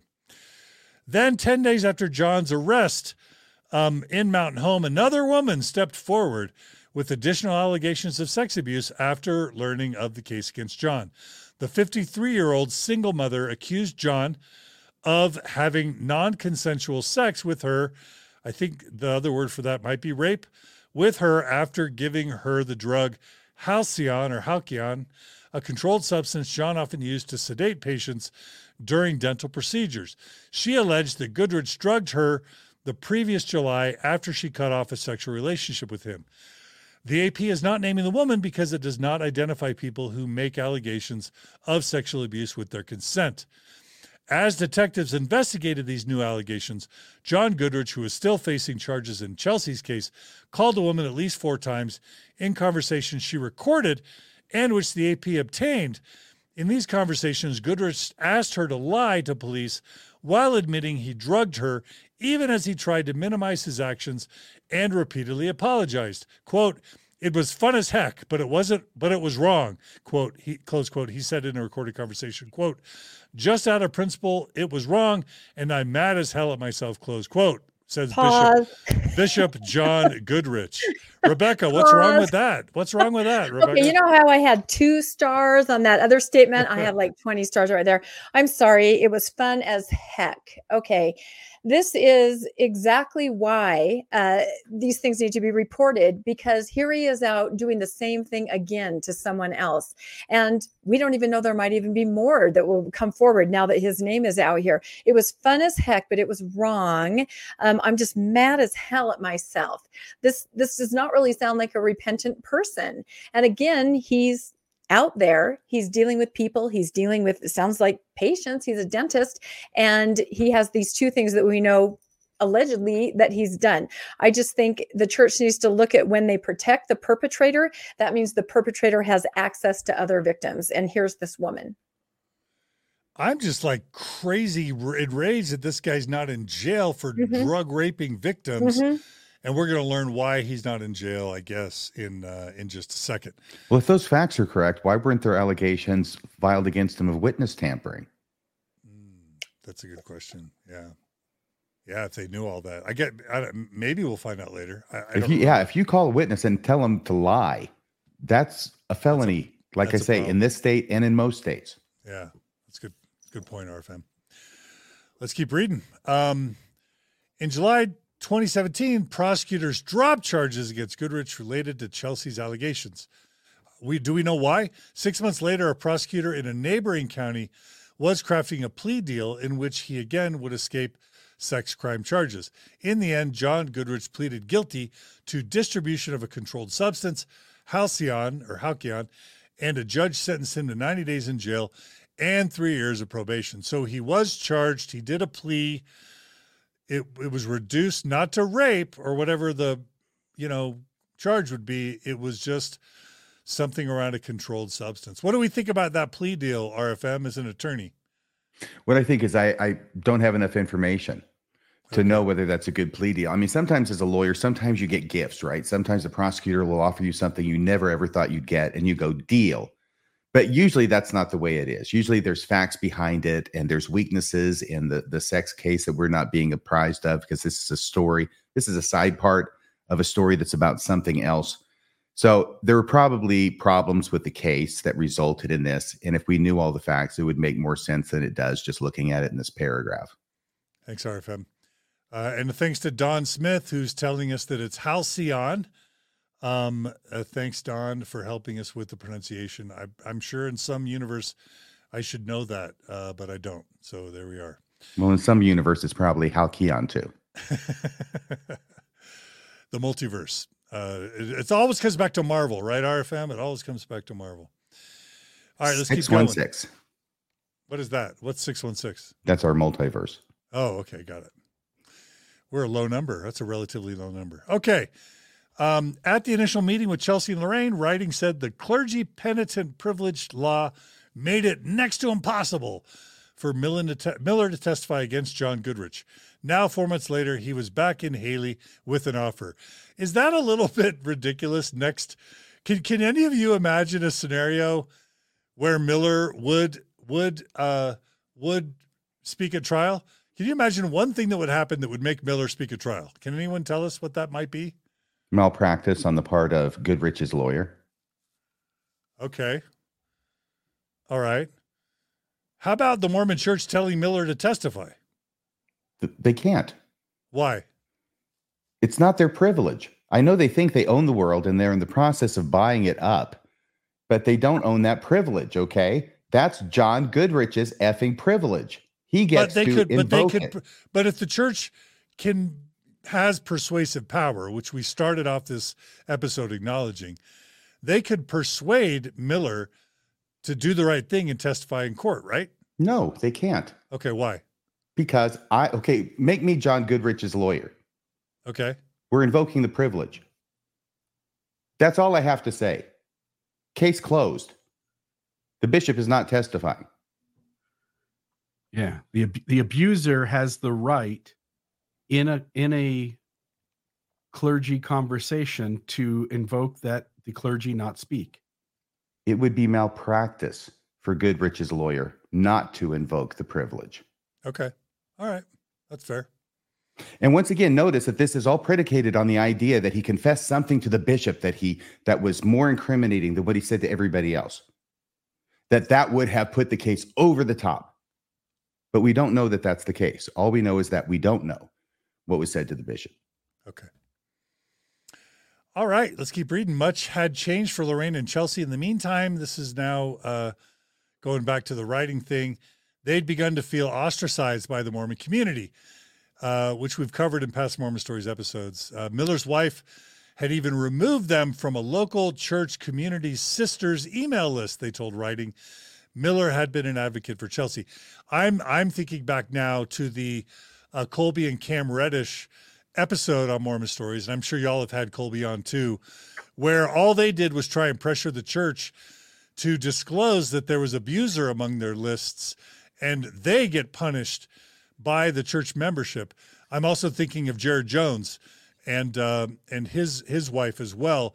It seems like there's a culture in the Mormon Church where if you try and have the church hold abusers accountable or make members aware that there's abuser in their in their midst somehow you get punished and marginalized in your community. Does anybody want to add anything to that Yeah, I have something right? to add. I Rebecca. again went onto the church website because I wanted to see what are their policies, what are their procedures when it comes to abuse and, and helping abuse victims. And I can even read this really quickly. It says, I'm a victim of abuse as a child of a loving Heavenly Father. We must do everything we can to protect and love them. We urge our local leaders and members to reach out to victims, comfort, strengthen them, help them understand that what happened was wrong and the experience was not their fault. We encourage leaders and members to make efforts to present it, prevent it from happening again. So that does not say to me, take them off the ward email list. But again, we see this over and over. Like you just said, it's people just back away. They pull away when somebody dares to say that, especially a leader has made it, has done something like that. It's really sad. It is also symptomatic of the peer pressure that is felt by members, in addition to meeting with the rep and starting with prayer and everything else I already mentioned. This is part of the peer pressure to go along with what it is that you are told to do. And if you rock the boat, there are going to be repercussions. And these were apparently some of those repercussions. Got it. Okay. Uh, Miller had been an advocate for Chelsea. During the first meeting with Rytting, Miller said John Goodrich, before his excommunication, had tried to backtrack on what he'd told Miller in confession. Quote, John told me one thing and then kind of toned it way down uh, to the stake president, said Miller, uh, Bishop Miller, referring to a higher ranking church official who oversees several local jurisdictions. Quote, he told the stake president, well, that's not a big deal. I go, yeah, it's a big deal. Uh, quote, so we know he's lying and we know he's lying at every level. Rytting responded. Um, any any thoughts on on that uh, that little series of comments or that part of the story? Panel? No. Keep going. All right. Um, reached by phone uh, by the AP, Miller refused to discuss details. Quote, it's clergy privilege, he said. Quote, if I say anything, John Goodrich can sue me for millions of dollars. That's reflecting what RFM just told us. With Rytting in town again, Lorraine and Chelsea first made it clear that they were devastated. The prosecutor had dropped the criminal case, criminal case according to the recordings. Quote, the prosecutor said, too bad the bishop couldn't testify, close quote, Lorraine told Rytting. Rytting sounded surprised. He had not known coming into the meeting that the case was dropped, allegedly. He said he told them that the church perhaps could reach out to the prosecutor to help get things restarted. Quote, the message to this prosecutor is you've got several pretty clear cut instances where a predator, a sexual predator, has admitted, Rytting said, and then the victims have provided information, but you don't feel any need to protect the general public? Quote, she did say that if the bishop could come forward and tell, then we would have had a case. But there's nothing, Lorraine repeated. Now, really quickly, uh, of course, um, you know, of course, the victim and her mom, Chelsea and Lorraine, are going to want to see this guy prosecuted. So it makes sense that they would be just fighting for that. Um, what do we say about their intentions here? Do we just have to just say, even though th- there, there's nothing that could have been done, it was reasonable for them to fight for the outcome they wanted? How else can we process this part of the story? Anyone? What do you think, Bill? Um, you're putting me on the spot, huh? Um, it, it- so as I hear that part, I'm sort of in my own head wondering why the case was dropped. If so many other people took recording devices into these conversations, so many other people are going, "Nope, he told me this." Again, you put 10 people on the stand and they all go, "Yeah, he told me this." And you have multiple recordings that say it, not including the ones with the church it seems as though you would have enough to go without the church's bishop testifying. And for some reason, everything the story says indicates otherwise. And that seems confusing to me. All right. Rebecca, anything you want to add? Yeah, I just thought it was funny. The um, Rytting said, and you don't feel any need to protect the general public. Like he's incensed that this prosecutor, you know, has dropped everything where the church itself had a lot of chances where it could have protected the general public from this individual. Yeah, absolutely. All right. Um, let's keep reading. The message to this prosecutor is you've got pretty clear cut instances. Did I already read this part? Um, No. No, I, I did read it. My I thought so. Okay. Yeah. Yeah. Yeah. Um, I'm sorry. Frankly, I wasn't paying attention, John. Am I boring did you, read it. RFM? Like- No, it. I'm sorry. Um, uh, we don't have to keep reading. Should we summarize the case, or or what do you guys think? I'd, I'd love. well, we're at an hour and a half. Are there any people still watching, John? I can't see. Oh, from we've got a, we've got our largest audience so far, seventeen hundred people. Yeah. Um, Re- Rebecca's brought up on several occasions the church's website, Mhm. and I don't know if you have it handy there. It'd be cool to I throw it up. Um, no, I mean for for John to put it up on Oh, the screen. yeah. Sorry, I'm old school. No, Oh, okay. you read The first section, you know, the church's statement that, you know, when we learn of abuse, our first priority is to help the victim and stop the abuse. That's what the church says on their website. In the meantime, they also admit that when you call the hotline, you're dealing with the risk management folks and their risk management playbook. Again, those two ideas are contradictory. Uh, we train local leaders and we provide resources. I served as a bishop anybody who's been in the church for very long knows what they mean by train and have resources. It means once or twice a year you meet with church leaders at the stake level who are also lay ministers with no training, and you might get a handout or two and have an hour discussion. But there really isn't any training in the Mormon church. Even even now, from what I hear, that you have to take this, you know, 40, 40 minute thing on a computer to show that you're a qualified leader to handle uh, adult situations, you know when in interviews and conversating with people th- that's about the lowest standard. And, and the church claims to be the gold standard. Um, there are so many instances where they talk about well we may not be able to do anything in terms of law enforcement but we take care of church discipline. We make sure that they pay a price. Well those aren't equal. And, and unless you're a believer that has no meaning at all to anyone. Um, when i read the church's website we don't have time to go through all of it. But when I read the church's website about abuse, about every third sentence, I could find a a absolute contradiction between what they're saying on the site and how they actually operate. Thanks. Yeah, I think that there's only one thing that every bishop needs to know when it comes to encountering these kind of situations as part of being a bishop, and that is call 1 800 hotline to Salt Lake City. That's all you need to know. And I think that's probably what they make sure every bishop knows. Yeah. I was going to mention one section of that really quickly, uh, where they talk about who are our leaders, and, and, they, of course, they say you know abuse, uh, protecting individuals from abuse is a top priority, and then they make sure that they know that your leaders are going to be trusted people in your community, uh, people that you're already friends with, people that you already know, people that live in your community. They're trusted. They're local leaders. They're your friends, your parents well, statistics show that these are the people are the that abusers. are going to be committing the abuse. So yeah. that is not comforting at all to put this in big bullet points about who are the people that are going to be dealing with your children and your youth. And then they have a section that says safeguards in place to protect.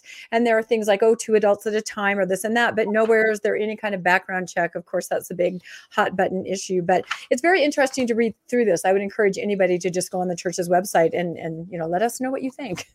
and Rebecca, if we're not going to go through the rest of the article. It's a very long article, mm-hmm. and I don't know if we're only halfway through it, uh, you know, 90 minutes into the podcast, but I know that when we were talking earlier today about this, Rebecca, there was something about this that was very important to you, and I think it's important to everybody, which is the potential contradiction in testimony from lawyer Rytting yeah. about whether the church hotline people at Kirton McConkie actually do keep records or whether they don't. Did you want to talk about that? Yeah, I, I actually think we should all talk about it. I kind of feel like that is a huge takeaway because we were told over and over again in Arizona there are no records. They are shredded every night, which everyone said, why? What? You know, we touched on that at the beginning. And now here we're hearing um, again from Rytting that, oh no, I can check the records. I can find out if this or that were said. So are there records? That's huge, you know that informs things that have happened in the past and things that may happen in the future so it's like so you're saying there's some records you know it, it's really interesting and they kind of just slid that into the article so i don't know what anyone else thinks about that I have that part highlighted in red in the article further down. If you want me to go to that, John, or if you have it, that's yeah, fine. yeah. And I'll just say the article's not that much longer, and okay. um, people are asking us to read it. I'm I am going to skip though. We're going to just read a few more things. So they go on to talk about, you know, the payment that has started at 90 grand and, and the, that he has authorization up to 100, 300,000. We already talked about that. Um, let's just talk about this next part. The payment would be made on the condition that Chelsea and her mother sign an agreement in which they promise never to use Chelsea's story as a basis for a lawsuit against the church and that they never acknowledge the existence of the settlement. Let's talk about that for a second. If if you know, if we're if we're believing that the Mormon church, because it's led by Jesus Christ, should be held to the highest of possible standards. Should the church care, number one, that they, um, I mean, I guess it's reasonable to say we'll give you money if you release all claims. That's why you would do a settlement, right? That's the reason why you have a settlement. RFM, you're agreeing with that, right? Yes. Why else would you give money? You're not going to give money and then say sue me. You'd basically be paying for their lawyers, right?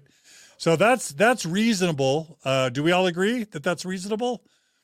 I hope so. And then the second part is that they never acknowledge the existence of the settlement. Now, that's how settlements often work in the legal world. Um, is it fair to say that somehow that the church, the, the Jesus's church, should be held to a higher standard and not try and hide that it's paying people off to be silent or to not sue them? Any any feedback? Is that unreasonable? It certainly makes it more difficult for the victim who isn't aware of how all this plays out in other occasions to know that the first offer being brought, brought, brought to them is the original lowball offer. Oh, it limits the the availability of the information so that people hold out for more money. It's like, oh, those those folks in you know in that case got 300k. I'm not going to take the 80. Rebecca, were you going to add something? Yeah, I think I said earlier. Well, they know now from this article. They do know now. Well, I mean, I when I was, uh, I had a friend who had a family member that suffered some abuse while on a mission, and that family member um, of my friend was offered free tuition to any of the church schools that that person would like to attend. So back then, I think you're right. You're kind of isolated. You don't know what might be possible, but that was the offer to them.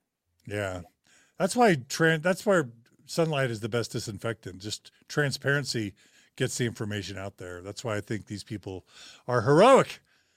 Um, all right, uh, let's keep going. We're almost done. Um, And there was another key provision, second paragraph. I'll be interested in your response, Rytting said, while reviewing the document with them. That's funny. Quote The recommendation is that you acknowledge that there's been some recordings made of all our communications um, and that you agreed to destroy those recordings within 10 days of signing this, he said. Uh, what's the problem with with uh, Rytting asking them to destroy the recordings, or is that totally fine? RFM, as the attorney, is that destroying evidence? What do you think? Well, when you're doing a negotiation, you can negotiate for anything as long as the parties come to an agreement. That's the whole point, right? So yeah. obviously they want those recordings, which lawyer Rytting knows exist and apparently had consented to their being recorded, right? Unfortunately, he's got three people there in the room that we know of. He's got the two people, Lorraine and Chelsea Goodrich, and he's got the advocate who's not a lawyer, apparently, for Chelsea, Eric Alberti. And Eric Alberti had also recorded it. He's not going to be party to this agreement to destroy the recordings. And therefore, he kept them and ultimately gave them to the AP. And those are the recordings that we're listening to, the ones made by Eric Alberti. Yeah. I'm just glad we have copies of them. Um, goes on to say, it talks about NDAs. We're going to talk about that in the second article. So I'm going to skip it. Here is the part I think RFM you wanted me to read. In one of their recorded conversations, Rytting told Chelsea that he could check helpline records used by Miller to report details of John Goodrich's confession to see whether her father had previously confessed to another bishop to abusing her. If those records get deleted at the end of every day, how could he check? Is right, and we'll question? compare it to the the testimony that he gave, not just another attorney who works at Kirton McConkie, but that he himself Rytting gave in the West Virginia case where he said they destroy them. Yeah. Yeah. He's contradicting himself. Yeah.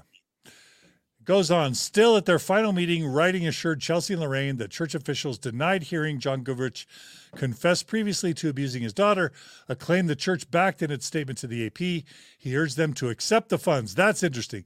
He urged them to accept the funds the church was offering and sign the NDA, promising they would never sue the church.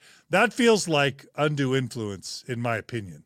It's bigger than that, John. So we already said in the beginning of this conversation that uh, Rytting Rytting's daughter Im- implies to her friend that my dad helps victims. If your dad and you're working for Kirton McConkie or whatever legal group he works for that's protecting the church on the other end of the hotline, he is prioritizing the protection of the church. But when he goes home every day, you can bet your bottom dollar that he is telling his family, including his daughter, what I do is this really cool thing with the church. I protect victims. And like that's the story we all tell about ourselves when we don't like the story that's reality. And so his daughter tells her that my dad protects victims. So when she's meeting with Rytting every time, her uh, the lens she sees all of these conversations through is that he's a victim protector. And to take that perception that is not true and then urge people to make decisions based on a false perception that you have at least contributed to perpetuating. You are not only doing something that is unhealthy in terms of urging someone to do something, you're doing it under a false pretense, which makes it exponentially worse. Thank you, Bill. Well said. Rebecca, you want to add anything? No, I think he's absolutely right. Like I said before, it's kind of a wolf in sheep's clothing. And I try to picture what Rytting thought when his daughter said, Hey, dad, there's this friend of mine, and she's suffered abuse at the hands of a bishop in the church, and, and she needs some help and advocacy. What do you think he thought? I mean, I kind of picture, well, no, I won't even say that, but it must be, it's such a strange coincidence, as RFM said. And, and I'm sure he did think, oh, I better find out what's going on, but not because of Chelsea but because I better find out what's going on as far as the church's liability. Got it. Um, as this article's closing, it, it, it, clarifies when John Goodrich engaged in abuse or any other criminal or sexual misconduct, he was acting in an individual capacity and not as an agent of the church, Rytting wrote, ignoring the fact that Goodrich was bishop at the time. Okay, well, there we've got a contradiction. Um, the church apparently, or Rytting, is claiming that he wasn't bishop when he did the abuse but uh, this article is claiming that he was bishop when he did the abuse. It goes on to say, "quote Accordingly, any damages arising from such misconduct will be apportioned to Mr. Goodrich and not to the church." Is that important or not important? I don't think it's important because it's it's all true. I mean, if he were a bishop at the time, uh, what what Rytting is saying is he wasn't acting in his capacity as a bishop.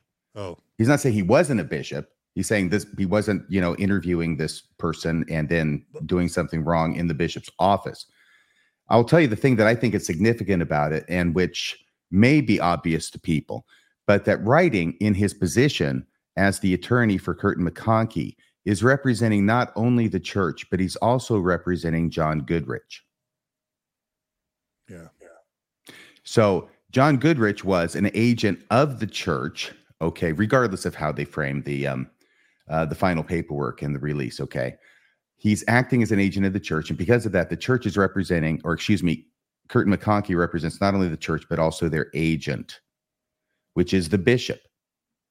And only because they represent John Goodrich. If you can put that language up there again, Oh, okay. uh, you'll see where it says about um, how he's going to apportion it. You can't apportion damages this much to the church, which is zero to the church, right?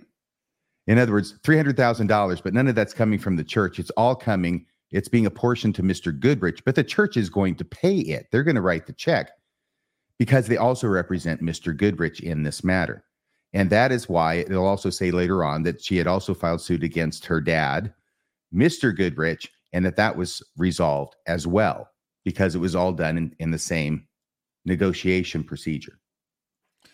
We've got a comment from Debbie. Debbie is saying, Amen, amen, amen. Thanks for the comment. Thanks for the support, Debbie. Um, just to close out this article, and then we'll go on to a couple more really quickly. It says earlier this year, Chelsea decided, uh, no, sorry, Chelsea and Lorraine, distanced from their family community and struggling financially, accepted this assessment and signed the agreement, which did not prevent Chelsea from telling her story. That's important because it, it refutes the allegation that the church was trying to silence them. And they, they talk about that in their statement. Mhm. And then it says earlier this year, Chelsea decided to share it with the AP. She had tried going to the church for help. She tried the criminal justice system, but John was free with access to children through his family and dental practice. Her dad was still at large. And she says, quote, right now, my main concern continues to be other children, she said. So Chelsea got the money and spoke out because she's concerned that her dad's still running around free, potentially harming children. All right, we finished the first article. The other ones are shorter. Any any final comments before we just quickly jump to the other articles, everyone? Yeah, how does this guy still have his license to practice dentistry in the state of Idaho? Yeah. That's That's my question. It's a great question. The Mormon church excommunicates him, but the Idaho uh, medical dental profession will not. Maybe people will file complaints as a result of this article, like Jodi Hildebrandt, and he will lose his license uh, now that this story's come out. Maybe just Well, I expect at a minimum his practice will take a downturn. And Wow. you can imagine if he was using, you know, the gas to put somebody out to perform dental procedures, and No, one that's right. Yeah. and one person replies like that happened to me you almost have to assume again allegedly but you almost have to assume that this has happened on more than one occasion. People who are abusers use the same tactics over and over again that work. Um there's going to be people out there i have to imagine who go like you know what? I lost a block of time obviously had a dental procedure and something just wasn't right about how i felt about myself or how i felt about the situation when i came to. But it's such a you know for abusers you know you, you got cosby is kind of the prime example but people who use sort of narcotics to knock out uh, folks for a time period so that they can carry out their abuse it, it's something that those sort of people do over and over again It's disturbing. Absolutely. Well, we're going to jump to the second article. Before we do, we also just want to thank Linda um, for for her support and also uh, Mary Marine. Thanks, y'all. Uh, you know, one of the reasons we're doing this episode is because I um, I believe that that really good podcasts like Mormonish and Radio Free Mormon and Mormonism Live deserve your financial support. So thanks for uh, whatever super chats you're throwing your way. But also, please take a moment and donate to Mormonism Live or, um, you know, Mormon discussions. Bill, what is the way to support what you do, Bill? So the easiest thing you can do is go to mormondiscussions.org, click the donate button. It'll have a drop down window. You pick your favorite podcast. So if it's Radio Free Mormon, uh, donate five or 10 bucks a month to him. If it's Mormonism Live, him and I will split it. Um, but it goes to helping us put in a, you know, a, RFM is no longer practicing law full time. He's now able to do the research and the work that turns out to be really great episodes um, and we can kind of help keep that content going by by supporting uh, the cause that essentially tries to shed a light on the unhealthiness of the church. Yeah, pretty much my practice is exclusively now responding to bar complaints about yourself. um, Exmo Silver is throwing out a shout out for the Almost Awakened podcast, which is which is also under Bill's umbrella. Really quickly, Rebecca, is there a way to donate to Mormonish, or are you not accepting donations right now? No, we are accepting donations. We don't have all the bells and whistles yet of Mormon discussions. However, in the new year, we're hoping to become a 501c. But awesome. we do have a Facebook page, Mormonish Podcast, and we have um, links to Venmo and PayPal there. And you can also go to any of our videos on YouTube. And in the show notes, we include direct links to Venmo or to PayPal so that you can make a donation to yeah. Mormonish if you feel like it.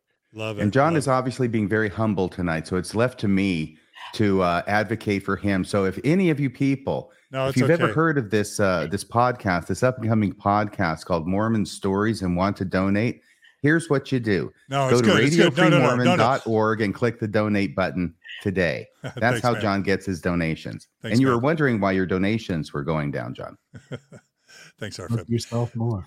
All right. So uh, again, thanks to I am just one mom as well. We're getting some uh, support coming in, and we're not done yet. So please don't go away. We're going to now read this. Um, read quickly from the second article that came out same day takeaway from the AP's investigation into the Mormon Church's handling of sex abuse cases. I'm going to skip right to the end because they offer three three important takeaways, and I'm going to read um, each one. Uh, I let me share this tab. So here's the first one. Uh, this is this is some analysis of some things that might need to be looked at or scrutinized. The first is the clergy penitent privilege, which we've already talked about.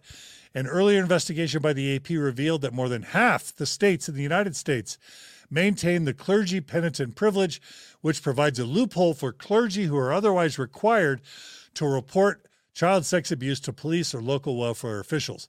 As a result, some child predators who reveal their crimes to clergy in a confessional setting and do not turn themselves into police are allowed to remain free, able to continue abusing children while presenting a danger to others. Although child welfare advocates have attempted to change or eliminate the privilege, the AP found that lobbying by religious institutions, including the Catholic Church, the Mormon Church, and the Jehovah's Witnesses, have persuaded state legislatures throughout the count- country to maintain the loophole. Indeed, the AP cataloged more than 100 attempts to amend or eliminate the privilege all of which failed. So basically, they're calling on the elimination of the clergy penitent privilege, and they're calling out the Mormon Church, along with the Catholic and Jehovah's Witnesses and others, for defeating efforts to eliminate the clergy penitent privilege. Thoughts from our panel. Let's start with Bill. If if you're a believing Mormon, you're a Latter Day Saint, you're active in your ward, you're you're uh, you're faithful, you believe in the thing. If your church is being lumped with the Jehovah's Witnesses who have rampant abuse, if your church is being lumped with the Catholics who have rampant abuse, you might want to take a look in the mirror and recognize that maybe your religion is similar in ways that you wouldn't be comfortable with, and that abuse is running rampant in your faith too. Amen, Bill. Rebecca, anything you want to add? Yeah, I just I can't quite understand why they would not be more supportive of you know being first reporters, all that kind of. I mean, the church is about PR. We know that um, looking good. That's a huge part of what they're about. Can you imagine how good they would look um, if there was a way that they could report abusers, that they could save and protect victims? It seems to me that that would be the best PR of all. But instead, they seem to be again on the wrong side of the page and actively lobbying lobbying against these things that you could put in place to protect the most vulnerable. I really just don't understand the mindset behind it. And I'm going to share JC's comment now. JC writes mandatory reporting would protect churches as the chance of more abuse victims and payouts would be lower. Let's get laws changed and protect public too. And that's interesting. JC's saying that that mandatory reporting would actually protect the church. So why, if it would protect the church, why would the church fight it, RFM? Oh, well, I, I don't know the answer to that. I do have to say that I have a, a somewhat of an objection to calling a privilege that has been centuries in place and we got from the English common law as a loophole. I think it's a privilege uh, that is there in the law and for good reason. Now, this gets into a meta discussion, which I'm not going to go into. You'll be glad to know. But it's interesting that we're having this discussion as society, at least in this country and Western societies, become more and more secularized.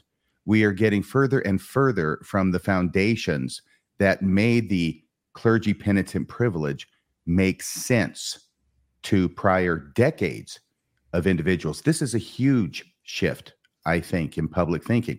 So when uh, Rytting is quoted as saying, um, you know, this is about getting people to confess so that we can save their souls. That sounds like a quaint notion to a lot of people nowadays, whereas in prior generations it did not. And it made a lot more sense for them than it does for, I think, the majority of people today.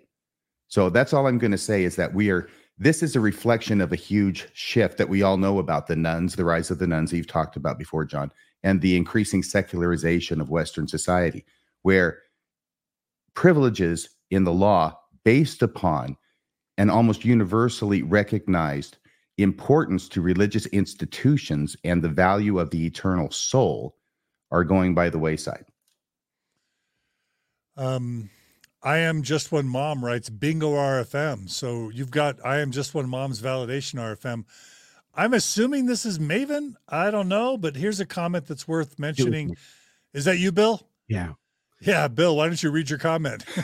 Mormon, Mormon, Jehovah's Witnesses, and Catholics are named specifically as spending money lobbying to protect penitent privilege, which protects the church and the abusers over protecting victims. Think about that. Yeah, that's a great point. The Mormon church is using its tithing dollars, its wealth, to lobby to protect well i guess the church would argue that it's that it's protecting the members feeling of safety to to repent and forsake their sins. Yeah and we wouldn't be having this discussion if we were just talking about shoplifting at safeway. Right. It is this issue of child abuse which is not a one-off. And whatever the bishop's training says i don't know. It's not a one-off. It's a deep-seated uh, predilection of a number of people, most of the males, to have sexual attraction toward young people. Okay. And that doesn't go away any more than alcoholism goes away. It is always there. That predilection is always with a person. And it's not something that can just be repented of, like, okay, I stole a candy bar at Safeway. I'm sorry. I won't do it again. All right. It's something that's much deeper than that. And the abuse that is perpetrated as part of it is so much more severe and long lasting and devastating than stealing a candy bar from a Safeway. It's this perfect storm of circumstances that's making all of this so public, so controversial, and an issue that we decided to devote the inaugural episode of the Mormon Times to. How does it how does it save the penitent when the penitent are not allowed readmission to the church and they keep continuing to abuse? In other words, if the church wants to claim it works, they've actually self admitted it doesn't. They're not letting him back in. He's not back in the good graces of God ever. They pretty much made it clear he's not coming back. And these abusers in all these cases we keep hearing about, after they've repented to their bishop, they continue to commit abuse. So if the LDS church really is prioritizing victims and the ability of the penitent to repent and come back into the fold, they've self admitted that's not what's happening. Historically, the church has, rebaptized abusers. In fact, historically, the church has refused to ex- excommunicate abusers. So this is a relatively new phenomenon, in my opinion. Right. And so I don't know if what we're seeing is just the normal course of things that the church would do anyway, or if it is a way to get this individual bishop, John Goodrich, out of the church so that he's no longer a liability to the church should he offend in the future. And that's part of the thing that's very disturbing to people, which is that the church is saying, okay, we're going to get rid of him out of the church so that we're not liable for anything he does in the future. While at the same time, knowing that he's probably going to do something in the future, and there may indeed be future victims and probably will be future victims. But as long as we're not liable for it, then everything's hunky dory. Got it. Uh, Quick, uh, quick. Thanks for the support, Thad Jesperson. All right, let's go ahead and read the next part. Uh, the next issue. The next issue that uh, the AP article highlights is NDAs or non disclosure agreements. They write non disclosure agreements, also known as confidentiality agreements, have been used frequently by the Mormon Church and other organizations, including the Catholic Church, as well as individuals, to keep sex abuse allegations secret. 21 years ago, the Catholic Church, this is interesting, 21 years ago, the Catholic Church approved a charter for the protection of children and young people, in which it pledged to eliminate the use of confidentiality agreements to settle child sex abuse claims, except in cases where the victim requested anonymity, a recognition of the role NDAs play in the cover up of child sexual abuse. The Mormon Church does not have a similar policy. So that's a case of the Catholic Church kind of one upping, it appears, their ethics of saying we don't deserve to cover up child sex abuse. Members have a right to know. It's it's a matter of member safety. We commit to stop handing out NDAs. It looks like the Mormon Church isn't quite doing that. Is that right? Any comments on that, everybody? The Catholic Church has had a couple extra thousand years to come to their senses. Good well, point. and I think you see I, I've correct me if I'm wrong, but the West Virginia case was like that, where this perpetrator that people knew of was kept getting back into the wards, back in contact with youth. You know, NDAs, uh, that's exactly what that does. It protects somebody and it doesn't make people aware of a danger in their midst. And people are very trusting in the church, as we know, like what I read before from the website. These are your friends, your teachers, everything's fine. Well, it is fine as long as there's an NDA and you can't find out that it's not fine. yeah. Good point. Thanks, Rebecca. The final thing the article highlights is the helpline. The earlier AP investigation um, found that the helpline plays a central role in the cover up of child sex abuse in the Mormon church. This is referring to the 1 800 number that uh, Mormon bishops are given so that whenever a member comes and either confesses to abuse or learns about abuse, they call the helpline that the church's law firm, Kirton McConkie, fields. Um, and uh, uh, initiated in 1995 when financial claims for sex abuse against religious institutions were on the rise. The Mormon Church Kirton McConkie Helpline fields calls from bishops about child sexual abuse and directs the most serious cases to attorneys with the firm of Kirton McConkie, which represents the church. According to the church, all information about child sexual abuse passed from the ch- church members to their bishops is confidential under the clergy penitent privilege, and all information passed from the helpline to church attorneys is confidential under the attorney client privilege. Meanwhile, Rytting and other church officials have said in sworn testimony that the helpline either keeps no records or destroys all records at the end of each day or does it? We've already talked about this. During his conversations with Chelsea and Lorraine, Rytting said he could find out whether John Goodrich had previously repented for his relationship with Chelsea by checking helpline records, seeming to contradict his sworn testimony in another child sex abuse case against the church, which suggests is the Mormon church lying about its alleged why is it destroying these records? And if it is um, not destroying them, why is it lying about it? Any comments? Have we already covered that enough, or do we want to make any comments about that? I'll just say for 200 years, the church has numerous examples of it being deceptive and lying and obfuscating the truth. And so I've come to recognize that if church leaders or their representatives are moving their lips, they're almost certainly lying because there's not only hundreds, there's probably a thousand occasions at this point where we could pick out where LDS leaders or the representatives have misrepresented the truth. Ouch. Bill Reel says if the church's representatives' mouths are moving, they're lying. Rebecca, is that too harsh? I don't know. He said it. I just wonder if these records were kind of cut out and then scotch taped somewhere. You know what I'm referring to. so, no, I think anything's possible. And it will be really interesting to see if records surface, if they're there, because that is a bold faced lie and those records are important.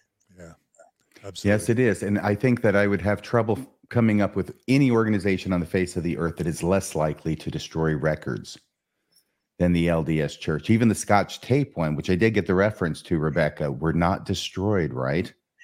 They were cut out and shifted to a more secure location, but not destroyed. The church has a real problem destroying records, and I think it's built into it. By the way, John, if you have any trouble remembering the hotline number, it's easy to remember. It's 1 800 cover up. That's 1 800 C O V E R U P. Got it. Um, Lead with Love asks, and RFM, you're our legal expert here. Is it even legal to cover up a crime with an NDA? Well, this isn't a crime. This is a civil uh, resolution and negotiation of a civil case. So it's not the cover up of a crime. Um, okay. What about the question though? Is it is it legal to cover up a crime with an NDA or not? In what circumstance? You mean like know. if I, I committed a crime and I came to you and paid you money and had you sign an NDA so that you don't go to the cops about the crime I committed against you? Yeah. Yeah, that'd be against the law. Okay.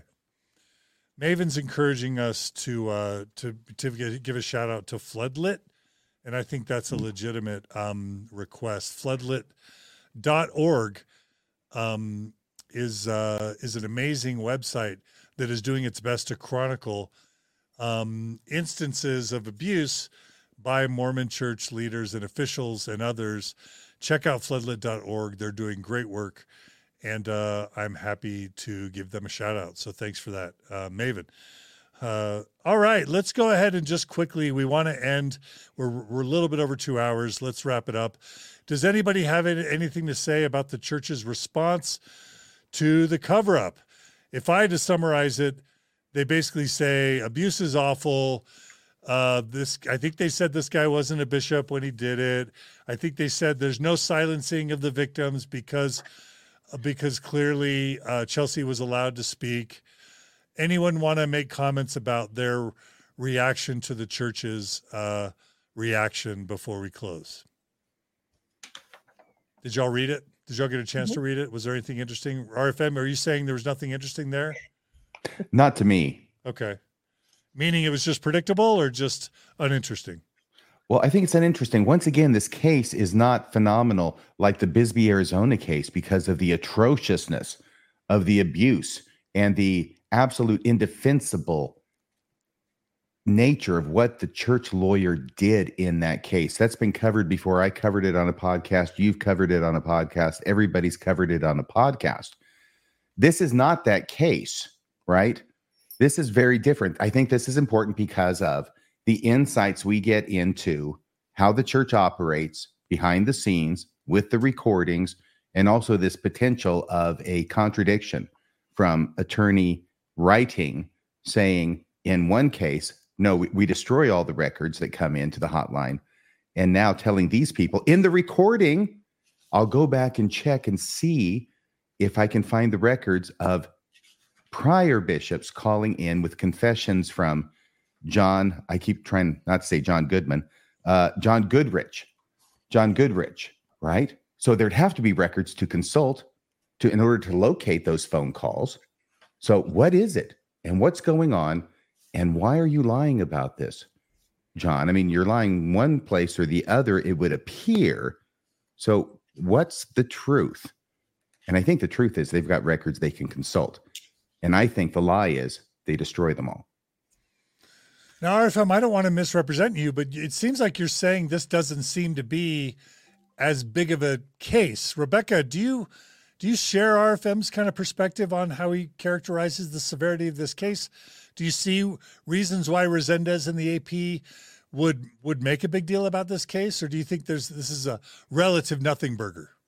Well, I mean, RFM, and I did discuss this early today, that as he said, in comparison to some of the other cases that have come to light recently, um, this does seem to be of a, a different type. But as he said, what we have learned from this, it's that risk management playbook that we haven't really been privy to before. And I think as far as this article in the Deseret News with the church's response, um, it very much just is a textbook, you know, straight down the line abuse is terrible and this is what we've done. But it really struck me that what the the concern seems to be for the repentance of the person the perpetrator saving the soul as you said before. And if i could just say in closing i kind of wanted to remember what the repentance process was in terms of what the church says. And i asked several people and they remembered different things. Oh i taught this on my mission or i did this or that.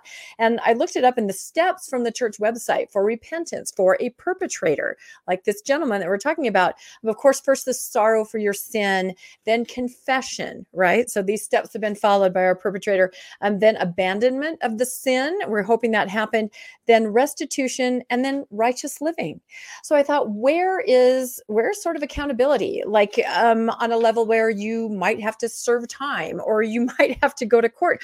Restitution, according to the website, says we must restore as far as possible all that has been damaged by our actions, whether that is someone's property property or someone's good reputation. Willing restitution shows the Lord that we, what we will do to repent. So nowhere in those steps does it seem to say that you need to take some kind of accountability on a level where you know you might have to undergo a legal proceeding it's like everybody's trying to wiggle away from that it's not really part of the repentance process as i read it a couple of really important comments are coming in then bill i want to get you into this several of the viewers or listeners are making the really important point that we should never have like this trauma Olympics where you're comparing abuse. So Amy Sharp writes, there's no point in comparing them. Um, Can I um, just uh, pause on that? Yeah, yeah. That's what lawyers do. Hmm. That's where 300,000 comes from. That's where 90,000 comes from. As distasteful as it is, and as I acknowledge that it is, the only way to compensate abuse is with money in our society. And those are different amounts. Yeah. And so maybe, whether whether it's sex abuse or whether it's physical abuse uh, or just physical trauma or death on the highway. Right. Right? Yeah. Is this a 21 year old who's in good health with who's married with a baby on the way, who's got his whole life ahead of him and is halfway through law school or medical school? Or is this a man who's at the end of his life, 78. He's got an oxygen tank and he gets killed. Those both can get killed by the exact same mechanism of negligence on the highway. And the result will be drastically different just because they're differently situated. I so I recognize that that may be and probably is an idea that's out there. Um, that there's no point in comparing abuse, but that's what attorneys do for a living. Got it. Um, Fine Girl also writes, that's a good clarification, RFM. Fine Girl also writes, it's dangerous to start comparing cases. I think from the standpoint of the victim, we never want victims to feel like their case is being diminished or minimalized. And I think from that perspective, we can all agree that, that to the victim here, uh, we're not at all saying your case doesn't matter, it's insignificant. Um, so thanks for that clarification, RFM. Uh, folks are are asking, Patty Cake's asking that everyone hit the like button. I'll just add, please subscribe to these various YouTube channels or Facebook groups wherever you are. Subscribing uh, to the channels helps with the algorithms. It helps us grow. Um, it helps with monetization. So we would really, really appreciate um, folks subscribing and, uh, as we mentioned, donating. Uh, Lamar writes, great episode. Love this group. All stars. Thanks, Lamar Parkin, for sharing. Anthony writes, I think the story is the hush money. I'm going to say, I think the story is recording the conversations with the bishop and with the church leader. I hope we just have more and more and more members courageous enough to record their meetings with church leaders, with church lawyers, with uh, bishops and stake presidents, and they'll share them because transparency, you know, sunshine is the, is the best disinfectant. Those are some of the heroes here, as well as Rezendes and his partner, because we wouldn't get this visibility without these journalists. RFM, I'm sorry, Bill Reel. What uh, what final comments do you want to make, Bill Reel? When I look at this case, the case that RFM mentioned earlier, which was uh, not to say this one wasn't egregious again as we're talking about, but egregious that case that, that you spoke of. In both situations, you have family members committing abuse under the guise of also serving in the church in positions of worthiness. And so it's not just how the church handles abuse when you when you go like, well, we can report it, we don't report it, we we allow this person to have penitent privilege, we don't allow that person. That's not the only debate. In a high demand fundamentalist religion, you have a teaching in this church that it's wrong to criticize leaders of the church, even if the criticism is true. For all of us lay members who believed uh, emphatically at one point, we were taught to apply that from the bishop on up.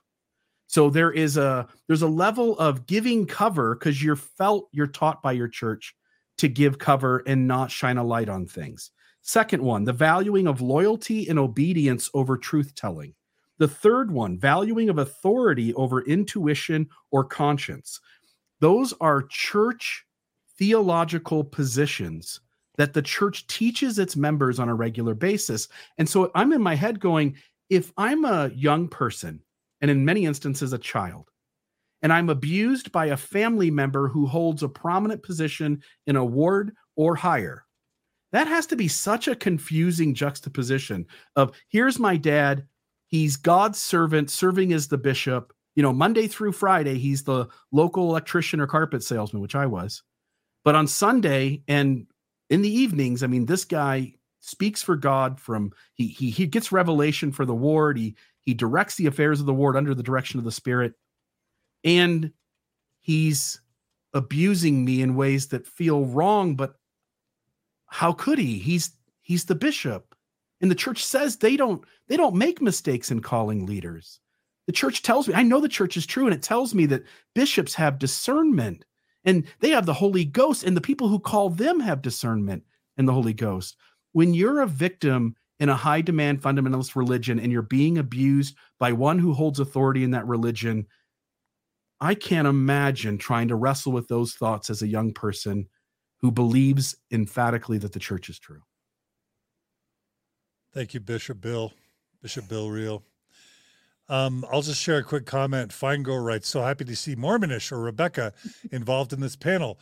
Showing their presence is important and growing. Yes, Rebecca is a very special um, contributor to our uh, YouTube, Facebook, internet communities. And Rebecca, we're so grateful to have you on this panel. Um, same with you, Bill and RFM. Really quickly, I'm going to just acknowledge I failed majorly we were going to keep this under two hours. It's 216. We need your feedback. I apologize for that. God knows I tried. I, I know. Sorry, I knew RFM. it would never happen. I knew it. well, we can decide what we want to do. Maybe we don't want to just read full articles. I don't know. I hope I didn't out talk the rest of you. I tried to just moderate. But um, do we really want to quickly just share any hopes or aspirations for this project? Bill, you and I talked about this originally. Bill, do you want to share anything about um, what people can hopefully expect from the Mormon Times in future weeks and months and years? Yeah, I hope that we are intelligent and articulate. I, I hope that we are entertaining on some level. But at the core of this, my hope is that uh, we can talk about Mormonism in a way that is honest, transparent, forthright, and tries its best to be balanced, not balanced as in 50% for pro faith and 50% against faith, but rather like here's the truth, here's all sides, and allow the viewer to get information because the the believers are taught that ex Mormons, which I think at least a chunk of this panel will be made up of at all times, are dishonest. They work with Satan. They're being deceived. And the reality is that I don't think there's anybody more than than uh, our effort to try to shine a light on Mormonism and to help people see things perhaps through a glass less darkly. And, and I hope that while we do entertain and we do maybe humor you a little bit, that we'll offer you something that you get a more well-rounded, more informed view than those guys on the other side who say that research isn't the answer. I love it. Thanks, Bill. Our goal is to do this uh, do this uh, show weekly. We'll try and have it at a at a predetermined day and time, but it's going to fluctuate because we're going to want to hit stories when they're hot. And so we may have a moving date a little bit. Rebecca, you're an important partner in this collaboration. Anything you want to add about your hopes or intentions? Well, I just feel like it seems like recently the news in the Mormon world is just coming faster and faster. It's very hard to keep up if you're a church watcher like I am. And there are so many different sources and voices. And that's why I love it that we are a variety of voices here that can kind of cut through this and just share our perspectives. And what I'm most excited about is the idea that while we have our group here, we're going to have so many other panelists join us across the board from all different perspectives. And I know we had thrown a couple names around, and I'm just I'm really excited about that. And I'm also excited about the interaction with with our viewers. We would love to hear what kind of news would you like us to see covered. If you're the first one to come across an article at 3 a.m., please send it to one of us. And I'm sure that we'll have a mechanism here um, in the Mormon Times where you can, you know, report things to us that would be important because it really is a crowdsourcing effort, I think. And, and that's the whole purpose is to bring people things that are relevant, things that are important, things that we need to know from a variety of voices. So I'm, I'm just really excited about the whole project and really happy to be included. Absolutely. If you have feedback, if you want to tell us ideas, suggestions, criticisms, reach out, you know, to RFM, to Bill, to Rebecca, or to me. I'm mormonstories at gmail.com. Uh, Radio Free Mormon, how do people reach you? Um, not very well. I got an email address that sometimes gets looked at. Uh, Radio Free Mormon one at, At Gmail. gmail.com. And you're Bill Reel you're real Mormon at gmail.com. Is that right, Bill? Or do you use Yeah, different- but let's let's just use the podcast one. So Mormon discussions with an S on the end, podcast with an S on the end at, At gmail.com.